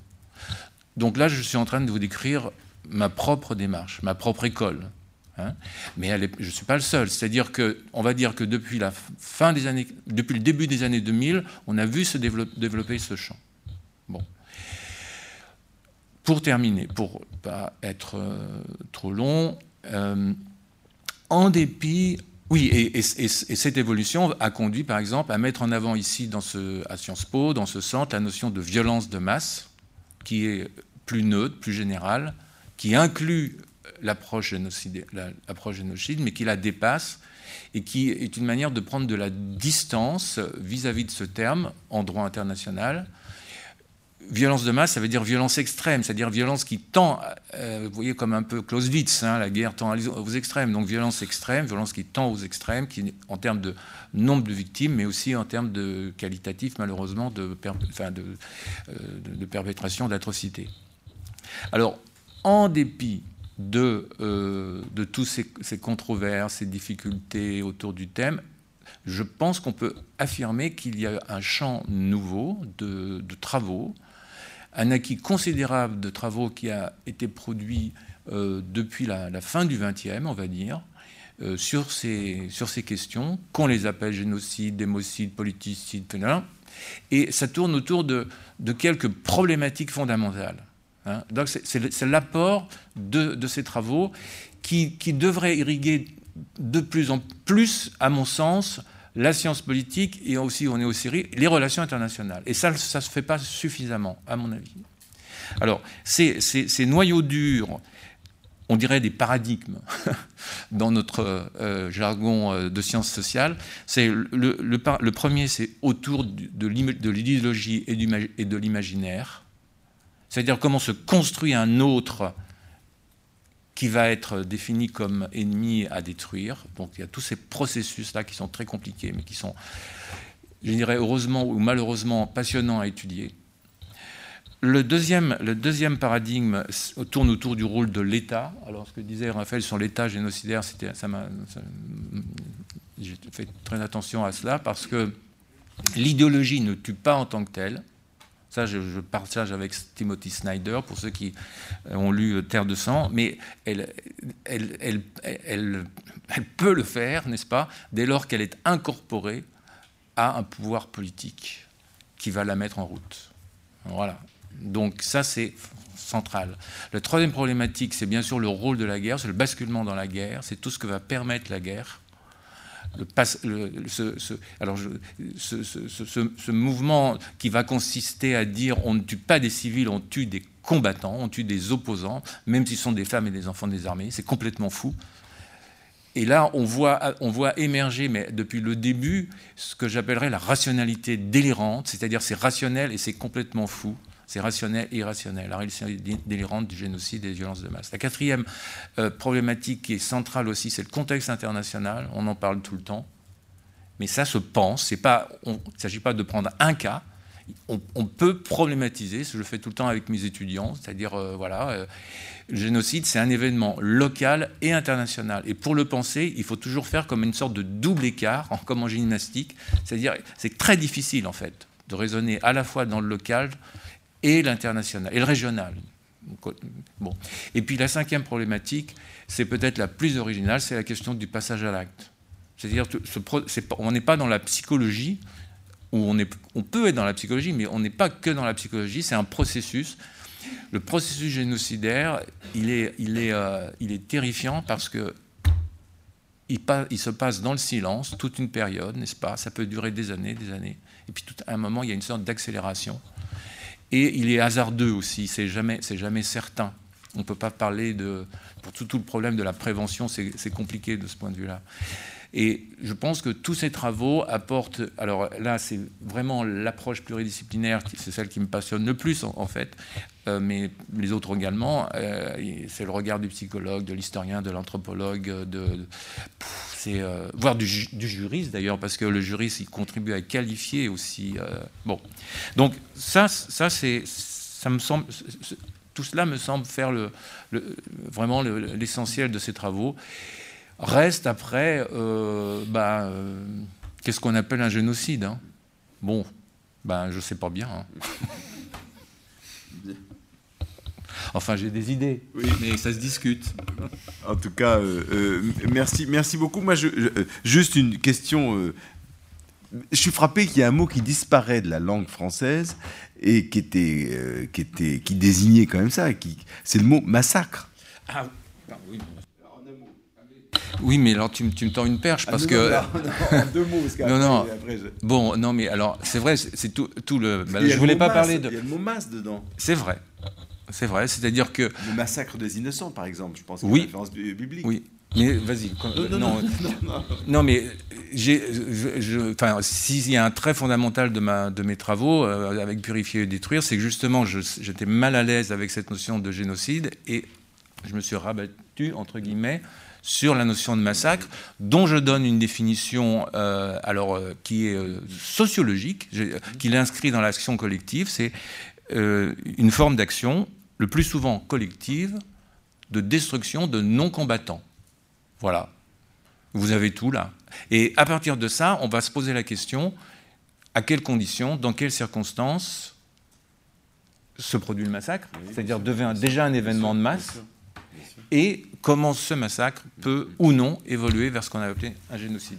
Euh, merci, merci, c'est très intéressant. Et là aussi, euh, je vois bien que euh, on a une difficulté avec le terrorisme parce que je pense que cette, catégorie du massacre, c'est-à-dire dans le fond où on tue avec des dessins plus ou moins établis un grand nombre de non-combattants dans un, dans un trait de temps unique. C'est un problème de. on a le problème en criminologie euh, pour désigner le tueur de masse, mhm. qui n'est pas un serial killer, c'est quelque chose de quelqu'un de différent. Bref, on voit à quel point cette question n'est pas, est pas euh, complètement stabilisée. Joël Hubrecht, la parole en dernier. Merci Antoine. Alors pour euh, introduire euh, mon propos euh, qui effectivement va tourner autour du crime d'écocide, je vais commencer par citer Timothy Snyder, ce que Jacques a évoqué à l'instant. Lorsqu'un meurtre de masse se profile, il ne s'annonce pas dans un langage familier. C'est l'avertissement que Snyders a écrit en septembre dernier dans un article publié dans le New York Times intitulé The Next Genocide. La tribune a été traduite euh, ensuite dans le journal Le, Monde sous un titre plus, explicite encore. Le prochain génocide sera écologique. L'auteur euh, cite le, second tome posthume de Mein Kampf et les passages dans lesquels euh, Hitler dénigre les techniques agraires de, de, son époque comme un leurre et plaide en faveur de la guerre et de la conquête des terres ukrainiennes comme seule réponse possible au problème de la faim du peuple allemand.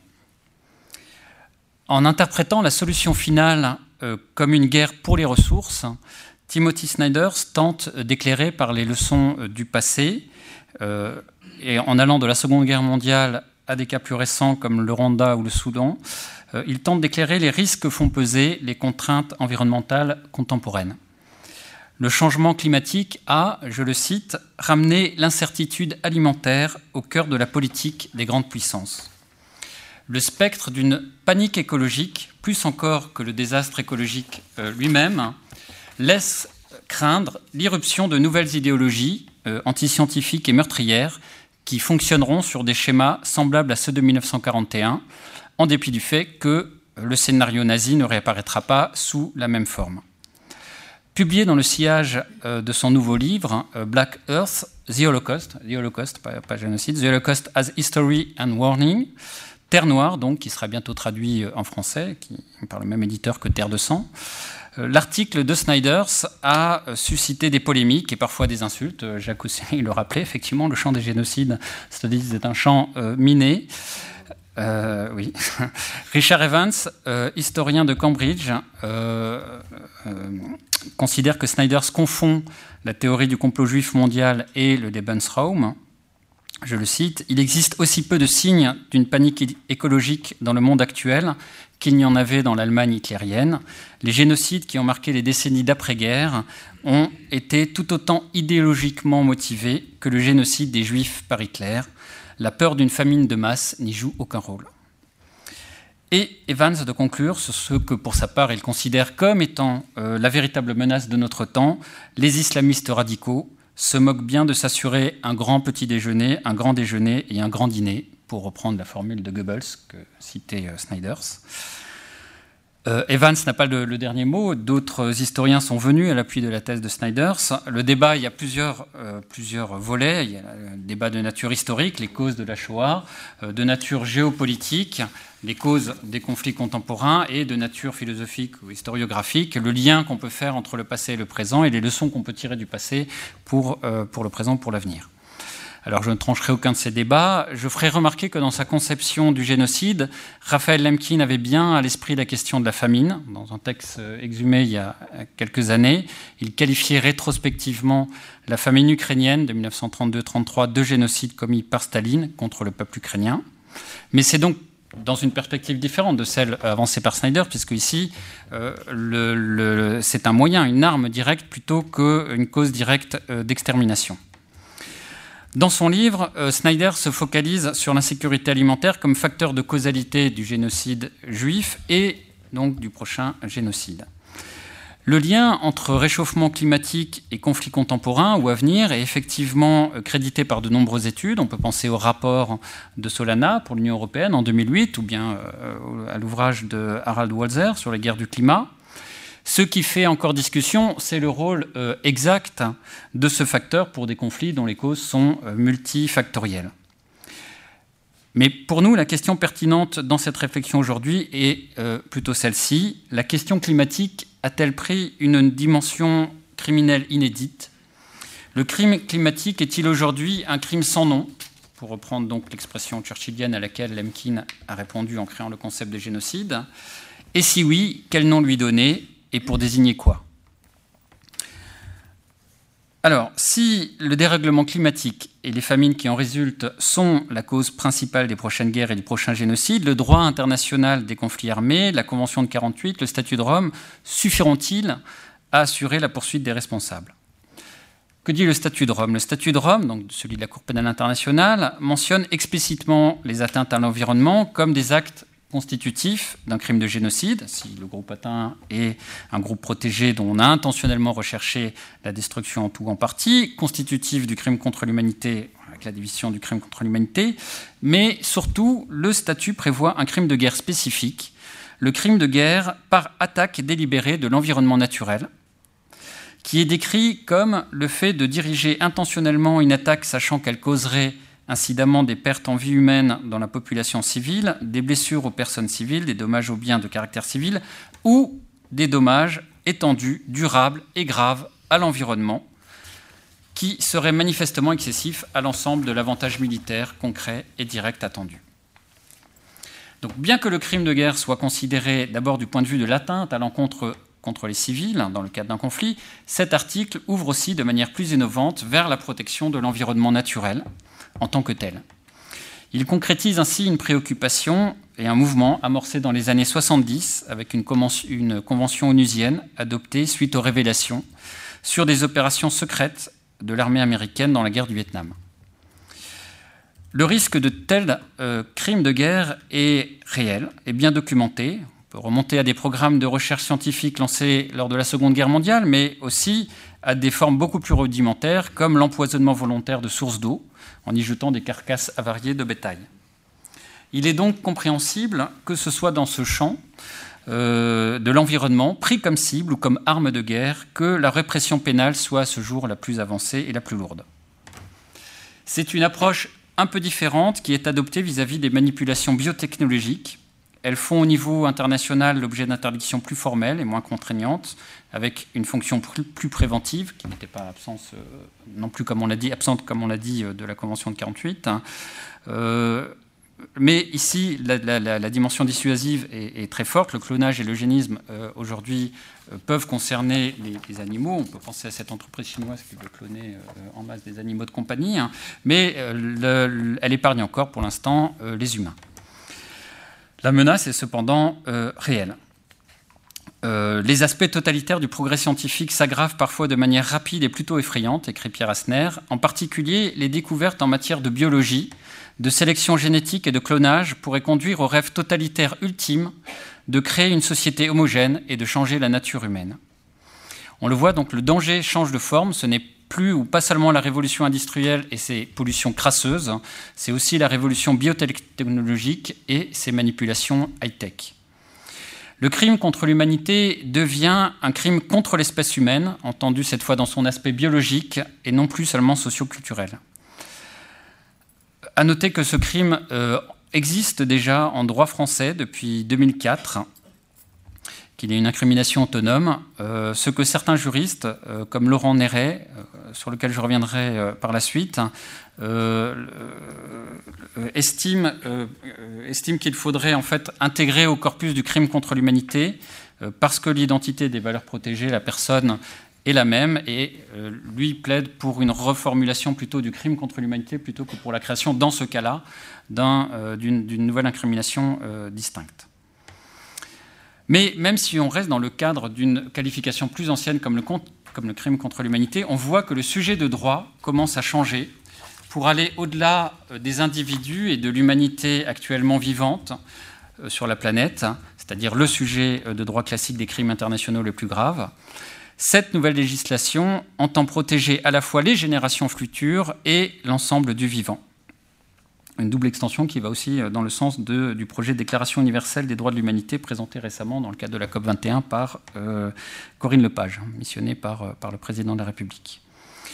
C'est le prolongement de cette même logique et la mutation du sujet de droit et des valeurs protégées qui conduit à la proposition d'une nouvelle qualification de crime écologique sous la dénomination d'écocide. Et euh, c'est mon deuxième point. Écocide, bon, on le voit bien, euh, la construction, elle se fait sur le modèle du génocide, avec le même mélange euh, linguistique entre un dérivé du grec ancien, oikos, maison, euh, préfixe donc des mots liés à l'écologie et à l'économie, et le latin cide, qui tue, par analogie avec des termes comme homicide, suicide, etc. Donc cette fois, ce n'est pas le génos, la tribu, la race qui est tuée, ce n'est plus un crime contre l'humanité, mais un crime de l'humanité, anthropocène, contre la nature, c'est-à-dire contre notre propre maison. À côté de l'humanité victime, il y aura donc désormais l'environnement victime. Alors bien sûr, les peuples arctiques sont, touchés par le réchauffement climatique, mais il s'agit bien cette fois de donner des droits à l'environnement et à la Terre, une Terre d'ailleurs désormais paradoxalement euh, personnifiée sous la forme de, sous le nom de Gaïa, euh, sous celui de, Pandora ou euh, invoquée sous celui de Terre-Mère. Alors sur quelle base les juristes et militants écologistes plaident-ils aujourd'hui pour la création d'une nouvelle charge? C'est d'abord le constat d'une différence de valeur protégée par la reconnaissance du crime contre l'environnement, ce, ce qu'explique Laurent Néret, ce, professeur de droit de l'Université de Versailles-Saint-Quentin, qui a réuni un groupe de 16 juristes internationaux pendant trois ans pour travailler à partir d'une dizaine de cas et aboutir à 35 propositions pour mieux sanctionner les crimes environnementaux, dont euh, la principale euh, de ces propositions est la définition d'écocrime et la définition d'écocide. D'autres euh, publications euh, plus militantes, comme l'appel de la Société civile mondiale, titré euh, Crime climatique stop, publié dans, cette édition du Seuil, qui a été signé par Desmond Tutu, par Suzanne Georges, Naomi Klein, Noam Chomsky, bon, personnalités actives ou gravitant autour des mouvements altermondialistes, qui lui aussi a un chapitre consacré à l'écocide. Il est signé par la juriste de End Ecocide on euh, qui, sous la bannière de l'avocate anglaise euh, Polly Higgins, a lancé en 2013 une pétition en faveur de la création de l'écocide, pétition qui a recueilli 175 000 signatures et qui a été adressée au Parlement européen. Un tribunal des droits de la nature a aussi été mis en place en 2014, selon le modèle du tribunal de Russell, ou du tribunal permanent des peuples. Euh, il a siégé en Équateur, au Pérou, et les 4 et 5 décembre dernier, à l'occasion de la COP21, à Paris. Des cas d'écocide liés à l'exploitation pétrolière en Équateur y ont été jugés euh, publiquement et condamnés symboliquement. Alors, pourquoi un crime international? Pour Lemkin, l'enjeu était d'abord la nature de l'auteur du crime. Un État ne poursuivra jamais un crime organisé ou perpétré par lui-même, disait-il. Dans le cas de l'écocide, la transnationalité des entreprises polluantes, l'interdépendance des territoires et la mondialisation des conséquences est euh, primordiale. Et cette fois-ci, les auteurs euh, qui sont en ligne de mire sont plutôt des acteurs privés, sont plutôt les multinationales, les grandes compagnies du secteur énergétique et automobile. À l'origine, toutefois, la notion d'écocide était bien reliée à une responsabilité étatique, puisqu'elle avait été avancée au cours de la conférence des Nations Unies sur l'environnement de 1972 à Stockholm, justement pour dénoncer euh, l'usage des défoliants agents orange euh, utilisés par les soldats américains sur les forêts du Vietnam. Euh, en 1974, les pays d'Europe du Nord ont joué un rôle pionnier en adoptant une convention sur la responsabilité et l'indemnisation des victimes de pollution. Dans les années 80, la criminalisation de l'atteinte à l'environnement a été étudiée par une commission onusienne chargée de rédiger le projet de code de paix, euh, des, des, crimes contre la paix et la sécurité de l'humanité, et d'un autre côté, elle a été envisagée comme un possible ajout à la convention de 48. Cette idée est donc un vieux serpent de mer qui ressort régulièrement la tête avant de la replonger, mais qui aujourd'hui a sans doute beaucoup plus de chances d'être retenu. Il n'y a cependant pas encore de consensus sur la définition précise que pourrait recouvrir la notion d'écocide. Le mouvement End Ecocide on Earth lui propose que le crime international d'écocide soit caractérisé comme, je cite, un endommagement étendu ou une destruction qui aurait pour effet d'altérer de façon grave et durable des communaux globaux ou des services écosystémiques dont dépendent une ou un sous-groupe de population humaine. Communaux globaux, euh, ce sont les biens communs qui ne tombent pas sous la souveraineté euh, d'États, comme euh, l'espace, l'atmosphère terrestre, les fonds marins, l'Antarctique, etc. Et la notion de service écosystème, elle désigne des services qui sont fournis par les écosystèmes aux humains. dans ce cas-là, la cupidité des multinationales est euh, ciblée. La violation du principe de précaution tel que défini dans la déclaration de Rio de 92 est un élément essentiel. Ecoci euh, End Ecocide recense 25 situations aujourd'hui pouvant, selon elle, être désignées comme écocides, dont euh, un projet de mine d'or dans la région du nord de Grèce, la pollution dans le delta du Niger, la disparition de la mer d'Aral en Asie centrale, la disparition de colonies d'abeilles, celle du thon rouge de l'Atlantique, de la grande barrière de corail, etc. Une autre définition de l'écocide a été proposée par le groupe de juristes euh, que j'ai évoqué auparavant, euh, euh, conduit par Laurent Néret, qui est plus, plus développée, plus précise, qui comprend 5 chapitres et 25 articles, qui reproduit le canon des définitions du statut de Rome, alors, euh, je ne vous la développe pas ou je ne vous la lis pas, ce serait trop long tel quel. Je synthétise. Alors, je cite On entend par écocide les actes intentionnels commis dans le cadre d'une action généralisée ou systématique et qui portent atteinte à la sûreté de la planète, définie ci-après. Ci-après, une liste euh, non exhaustive et ouverte d'un certain nombre d'actes. Donc là encore, je synthétise. Euh, le rejet, l'émission de substances ou radiations ionisantes dans l'air, les sols, les eaux, la collecte euh, de déchets, l'exploitation d'une usine dans laquelle une activité dangereuse est exercée ou des préparations dangereuses sont stockées, le traitement de matières nucléaires ou d'autres substances radioactives dangereuses, la destruction, la capture d'espèces de faune et de fleurs sauvages protégées ou non. Et euh, d'ailleurs, comme pour le traitement des déchets, ici, c'est sans doute le développement d'une criminalité mafieuse dans ces domaines, hein, qui est à l'esprit euh, des, rédacteurs. Et euh, cette liste termine par cette ouverture et les autres actes de caractère analogue commis intentionnellement et qui portent atteinte à la sûreté de la planète. Cette liste est à relier avec le paragraphe qui suit sur la nature des actes qui portent atteinte à la sûreté de la planète, c'est-à-dire ceux qui occasionnent une dégradation étendue, durable et grave, et entraînent la mort des infirmités permanentes ou des maladies incurables. Suit un troisième paragraphe sur l'intentionnalité, qui précise que sont considérés comme intentionnels euh, les actes lorsque leur auteur savait ou aurait dû savoir qu'il existait une haute probabilité qu'ils portent atteinte à la sûreté de la planète. Alors, tandis que la définition d'endécocine en ars euh, euh, s'attache uniquement aux conséquences, vise une responsabilité objective, celle du groupe Néré vise des, personnalités, des personnes morales, vont au-delà de la responsabilité individuelle, mais l'intention de nuire en connaissance de cause est un élément qui reste central. Donc l'application est différente. Ça ne veut pas dire que le groupe Néré soit plus permissif, puisque lui, il développe et accompagne la définition d'écocide de celle d'écocrime. Et dans ce cas-là, la faute non intentionnelle par négligence au moins grave euh, est incluse.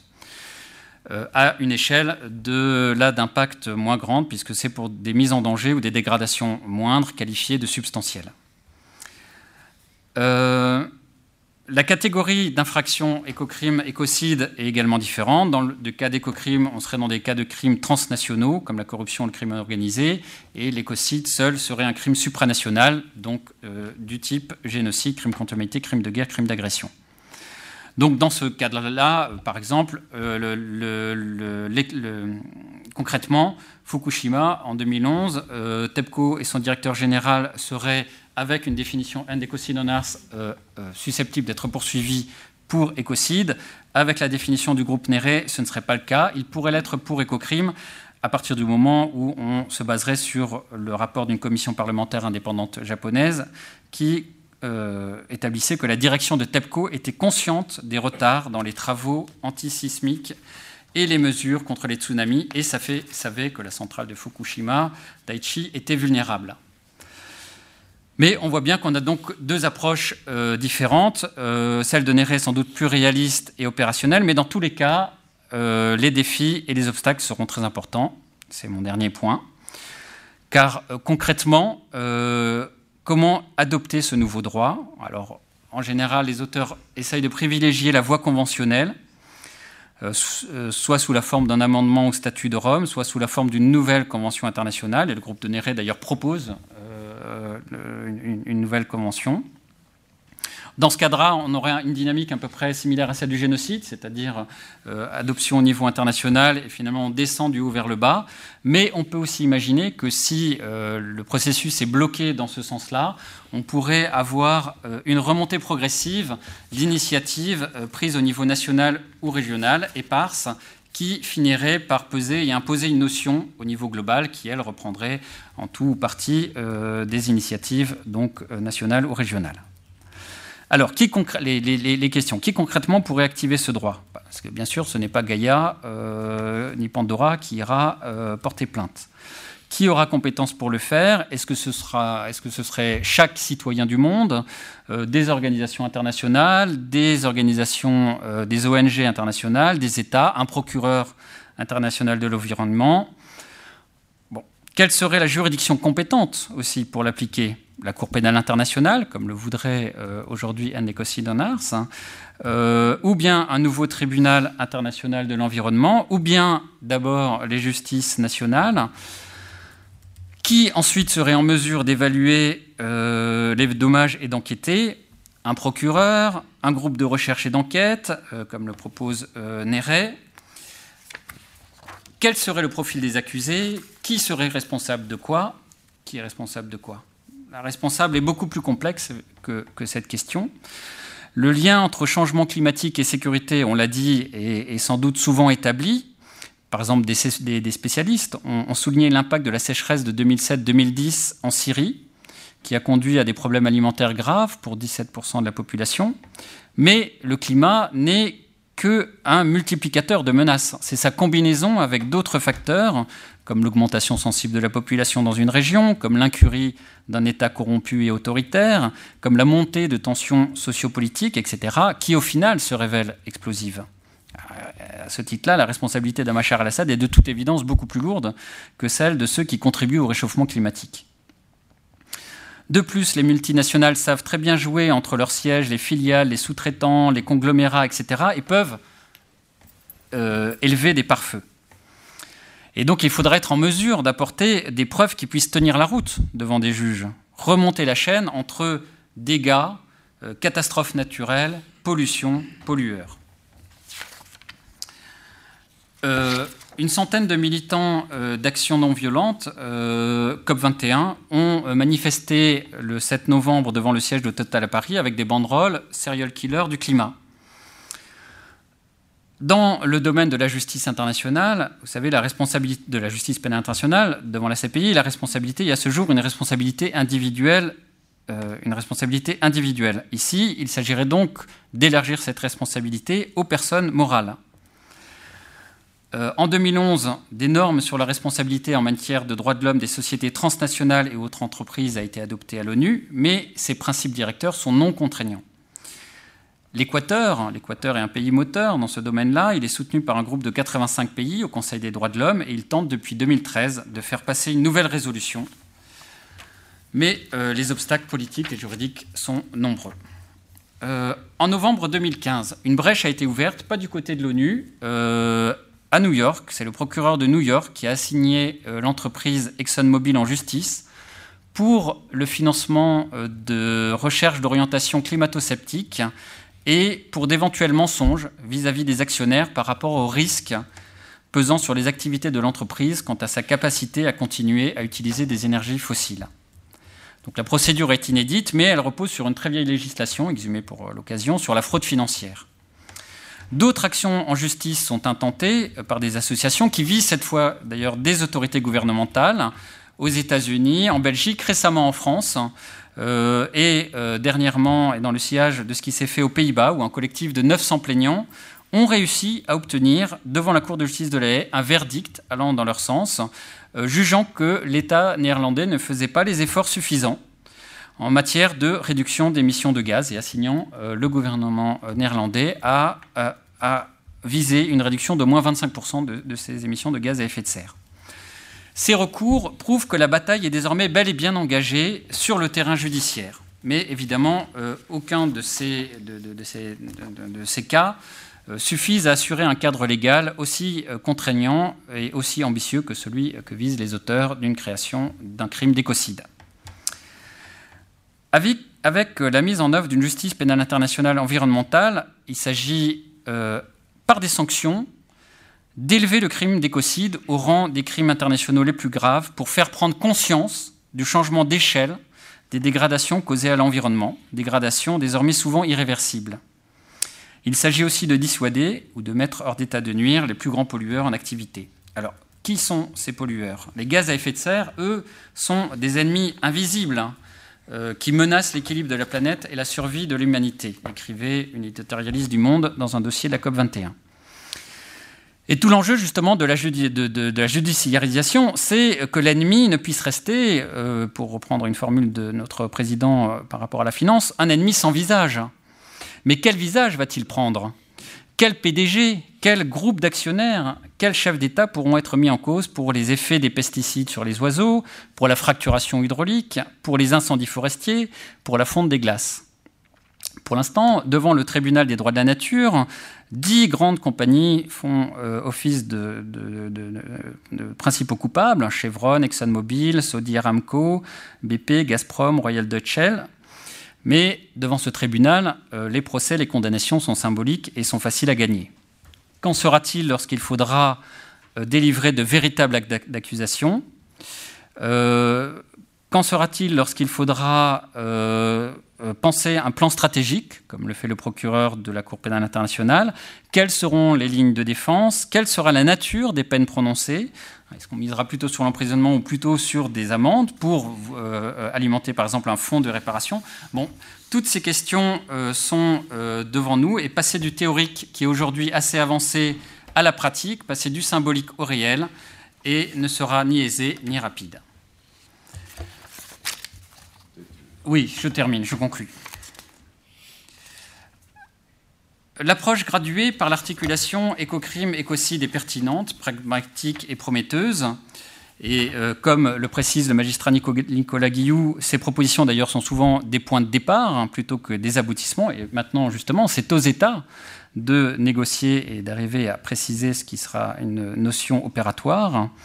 Cependant, il ne suffit pas de repenser une nouvelle responsabilité criminelle il faut parallèlement repenser une responsabilité politique et morale, individuelle et collective, géographique et historique, pour rechercher des normes objectives et les moyens d'une véritable justice climatique.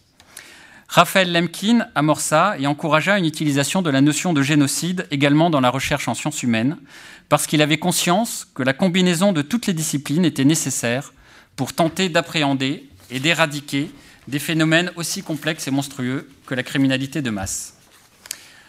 Lorsque le procureur Jackson euh, ouvrit le procès de Nuremberg, il avertissait que la civilisation ne pourrait continuer à exister si jamais de tels crimes devaient se répéter. L'humanité survivra-t-elle à la multiplication et à l'impunité des crimes d'écocide?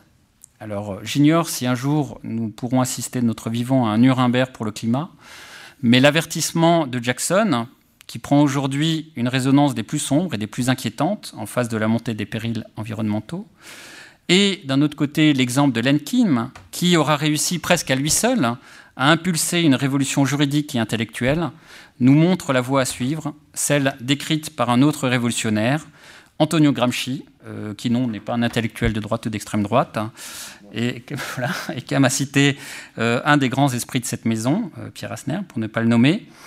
C'est la voie qui allie le pessimisme de l'intelligence et l'optimisme de la volonté. Merci. Euh, merci, merci beaucoup euh, pour ces. Euh, on, voit, on voit à quel point la, la, révolution intellectuelle de Lemkin peut, peut continuer de, de produire stimuler notre imagination. Alors, il est 7h10, on a quelques quelques minutes pour débattre. Je ne donne pas la parole aux autres, qui j'imagine les autres membres de, de cette table qui ont des choses à dire, mais des, des, questions, des réactions? Oui, madame Bonsoir, euh, je m'appelle Caroline. Euh, J'ai une question et euh, un commentaire sous forme d'annonce. Euh, ma question, c'est que, d'abord, merci beaucoup pour ces discussions extrêmement intéressantes. Il me semblait qu'il manquait la dimension du genre. Les, les, crimes à l'intérieur des génocides, spécifiquement contre les femmes, les, je la liste, les conséquences des viols enfants, euh, les enfants qu'on a empêchés de naître, les, les avortements obligatoires, etc., euh, etc. Il me semble que euh, le viol, je, sais qu'il a été reconnu à la suite de la Bosnie, je crois en 1996, en tant que crime contre l'humanité, mais peut-être qu'il faudrait lui trouver une section à l'intérieur du génocide, une spécificité d'un aspect des, génocides. Puis la deuxième chose, qui n'est pas une question, que je voulais simplement annoncer, que si vous regardez le calendrier paru aujourd'hui, vous verrez qu'il y a une annonce pour un colloque que j'organise euh, à Erevan sur l'après-génocide. Parce que ça aussi demande toutes sortes de, réflexions, tant scientifiques, euh, historiques, anthropologiques, etc., etc. Bon, je suis là, je peux vous donner plus de détails si ça intéresse Merci beaucoup. Peut-être Raphaël, juste sur cette idée du, genre, qu'est-ce que c'est? C'est une grande question. Euh. Oui, alors vous avez tout à fait raison, euh, Madame. Euh, dans le cas de, l'ex-Yougoslavie, il y a eu des, poursuites hein, pour des viols systématiques. Et dans la définition même que j'ai citée tout à l'heure du génocide, hein, mesure visant à entraver les naissances au sein du groupe, transfert forcé d'enfants du groupe à un autre groupe, là, on est vraiment sur la question, pas forcément de la violence sexuelle, mais de la filiation. Hein. donc c'est déjà intégré dans la, je dirais, dans la pensée de la Convention de 48. Et ensuite, dans la jurisprudence pour l'ex-Yougoslavie, en effet, on a euh, une affaire, enfin plusieurs affaires, mais la grande affaire, c'est l'affaire Kunarac euh, sur, euh, sur des femmes dans un environnement de contrainte, violées systématiquement par les forces serbes, femmes musulmanes. Et ensuite, je, dirais que pour le Rwanda, très tôt, la première affaire jugé par le TPIR, le tribunal pour le Rwanda, s'est penché parce qu'il y a eu beaucoup de mouvements d'associations féministes qui ont, qui ont soutenu hein, cette cause. Donc le tribunal a été amené très vite à euh, poursuivre des actes de viol dans le cadre du génocide. Et la première affaire à Kayezu considère que le viol est peut-être, à certaines conditions évidemment, un acte, euh, un acte de génocide. Donc ce sont des... Alors ça a donné lieu d'ailleurs à des débats chez les féministes, euh, que j'ai, enfin, disons pas que je ne sois pas féministe, hein, je suis féministe, mais j'ai lu des débats assez étranges. Il y avait un article, je ne sais pas si vous le connaissez, euh, Jacques, dans l'American Journal of International Law à cette période-là, qui disait oui, mais si on considère le viol comme un acte de génocide, euh, le viol des femmes tutsis, c'est, pas, pas une bonne chose parce que euh, elles ne sont pas saisies en tant que femmes tutsi, elles sont d'abord saisies en tant que femmes, donc on ne devrait pas euh, sanctionner sous cette forme euh, le viol comme acte de génocide parce que dirigé contre une femme relevant d'un groupe. Donc c'est d'abord en tant que femmes qu'elles sont visées. Il y a tout un débat, il y a eu tout un débat. Bon, moi, j'ai quelques doutes sur, sur, sur, ce, sur, sur ce, cette formule, enfin, ces, analyses. Mais euh, alors maintenant, il y a vraiment une mobilisation pour porter euh, cette cause des violences sexuelles, ça c'est sûr, devant les tribunaux internationaux. Mais euh, je, signale, et je signale toujours aussi auprès des étudiants, il, reste toujours une réticence à considérer que, le viol est un crime international, hein. euh, soit comme crime de guerre, euh, soit comme génocide, soit comme crime. Et on la rencontre, cette réticence, y compris euh, chez des avocats français, parce que voilà, bon, c'est. un acte finalement nécessaire, pourquoi pas, dans le cadre d'un conflit. Enfin, vous voyez ce que je veux dire ça existe quand même encore et on en trouve des traces en jurisprudence. Voilà, je m'arrête là parce que c'est un vaste sujet. Oui, juste un mot. Euh, dans la, la, panoplie des mots en CID, vous avez euh, le triste mot fémicide qui est apparu. Et puis, euh, je me semble bien, mais là, c'est les juristes qui, le, qui, doivent le dire, le confirmer, les, les, statuts de la Cour pénale internationale votée à Rome incluent l'incrimination de viol. Dans, hein, donc, on n'est pas non plus sans rien dans ce point de vue-là. Oui, Joël.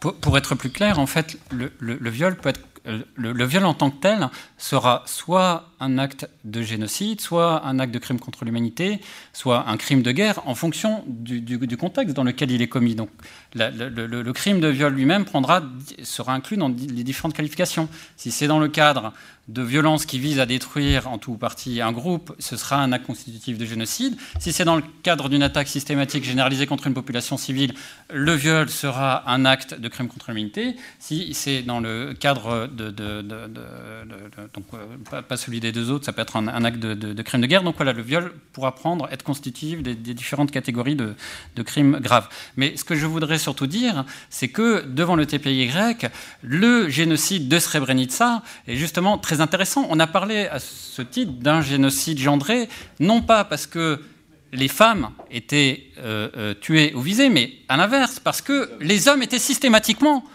les cibles du, de, du meurtre. Et à ce titre-là, on a considéré que euh, l'assassinat euh, euh, systématique de tous les hommes qu'on pouvait prendre du groupe euh, signait la volonté de détruire l'ensemble du groupe.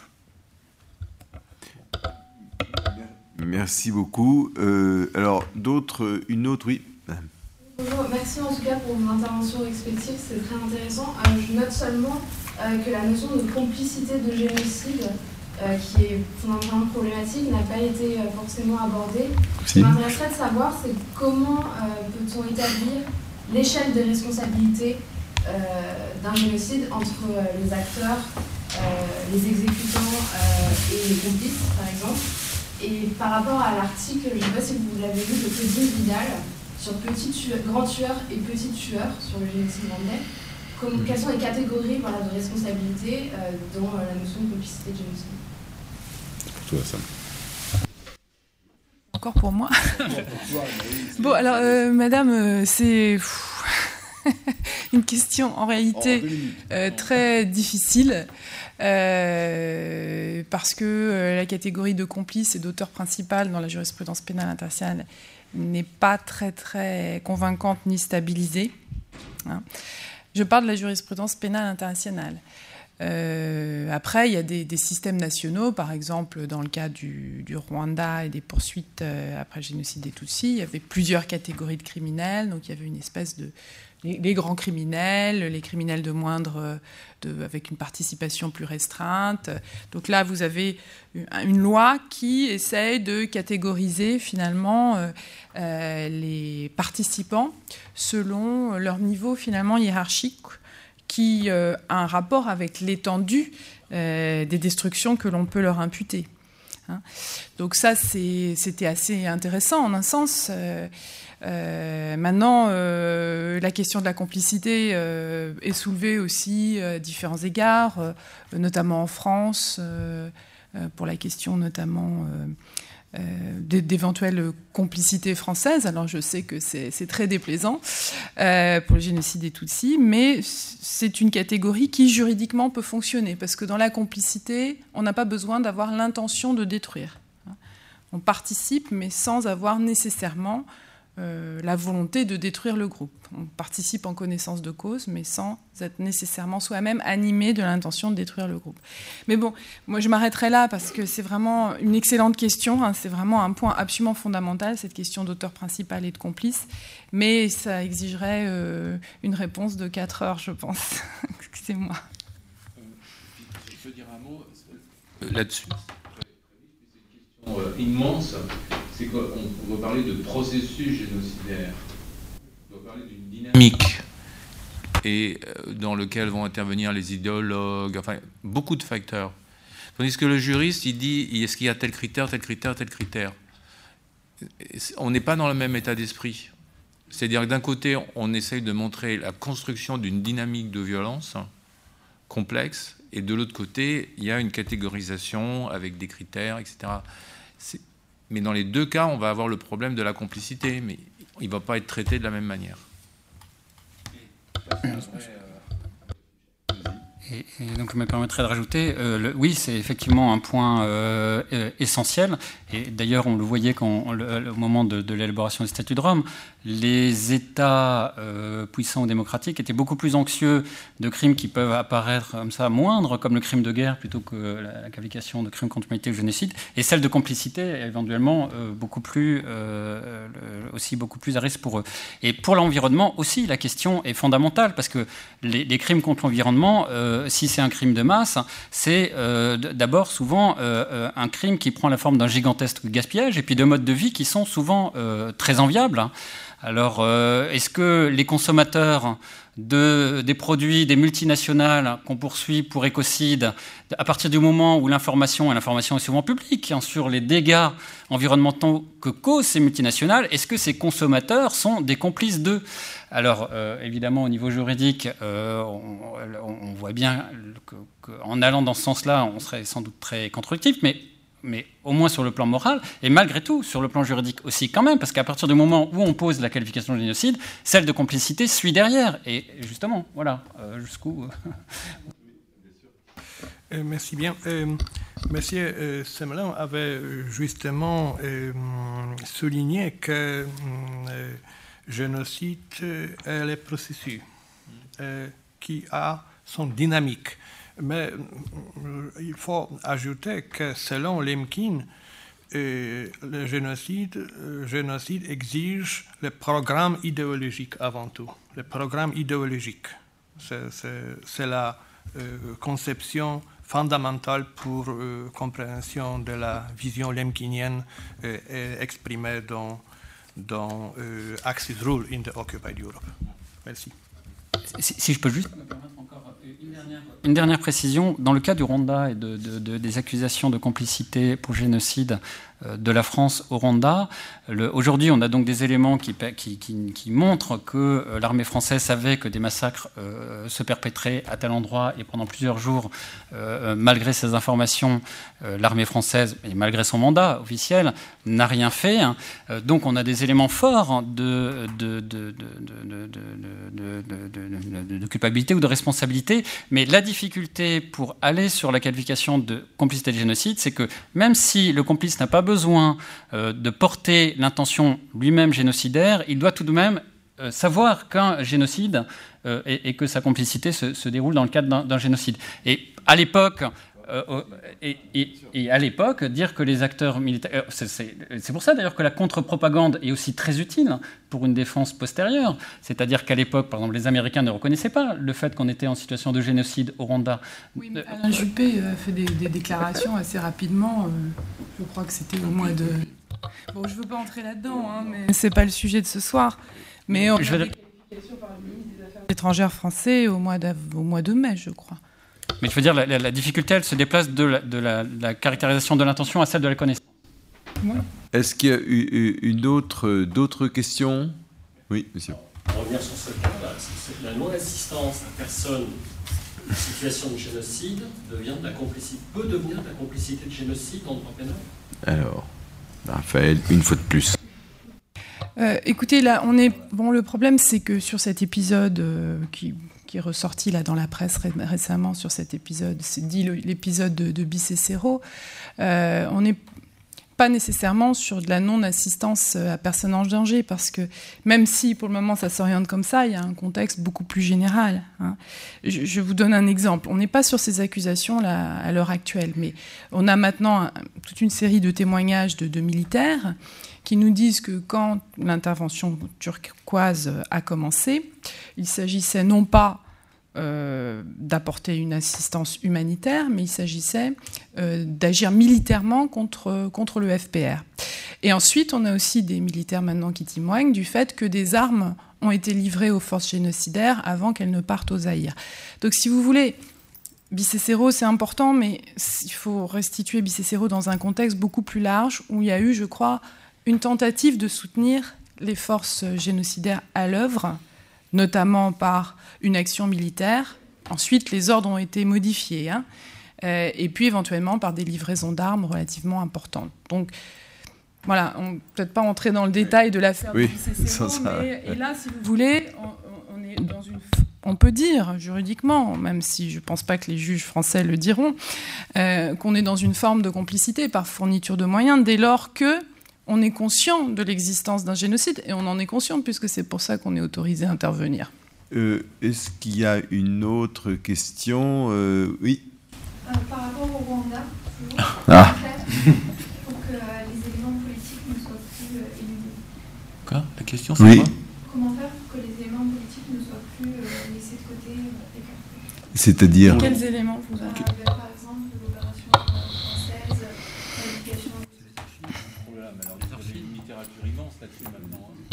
Vous avez une littérature euh, très importante là-dessus.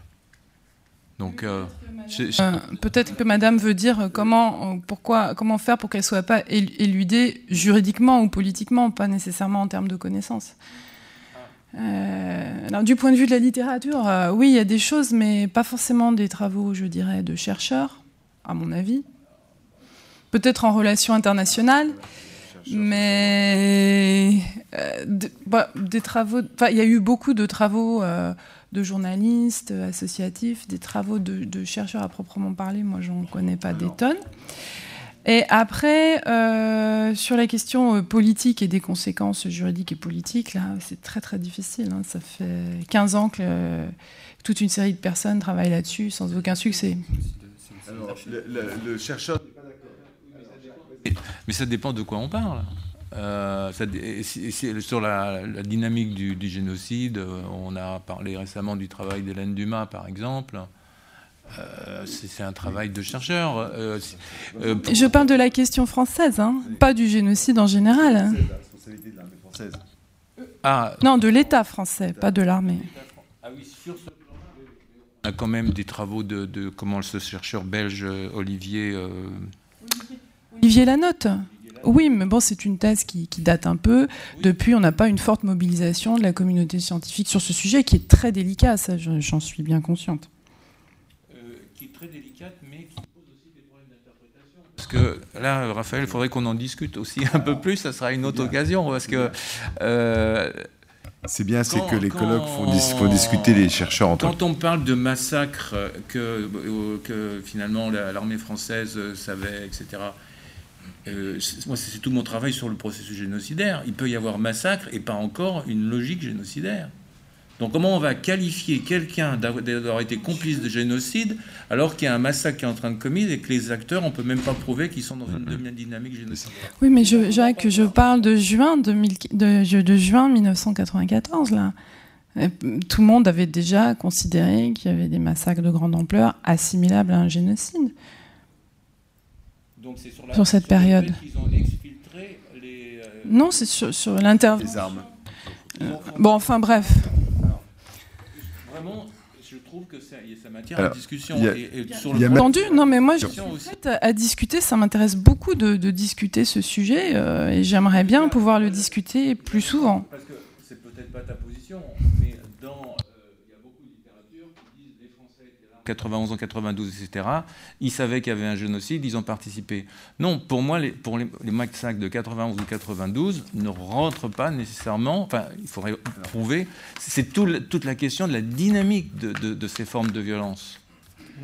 Euh, c'est ça qui est en, c'est ça qui est en jeu. Donc, on peut pas se servir de ça pour ensuite faire des procès alors que les chercheurs ils sont pas d'accord là-dessus. Alors, je, non, juste pour dire que je n'évoquais pas cette période de 90 à 93. Hein. Euh, c'est notamment, mais il y a aussi la question du coup d'État, euh, il y a la question d'Amarilis qui se pose. Et ça, c'est pendant la, le coup d'État juste avant. Et ensuite, la question turquoise. Pour une qualification juridique, hein, je veux dire, pas pour une qualification euh, historique. Hein. Voilà, très bien. Donc, euh, une table ronde va engendrer une autre table ronde.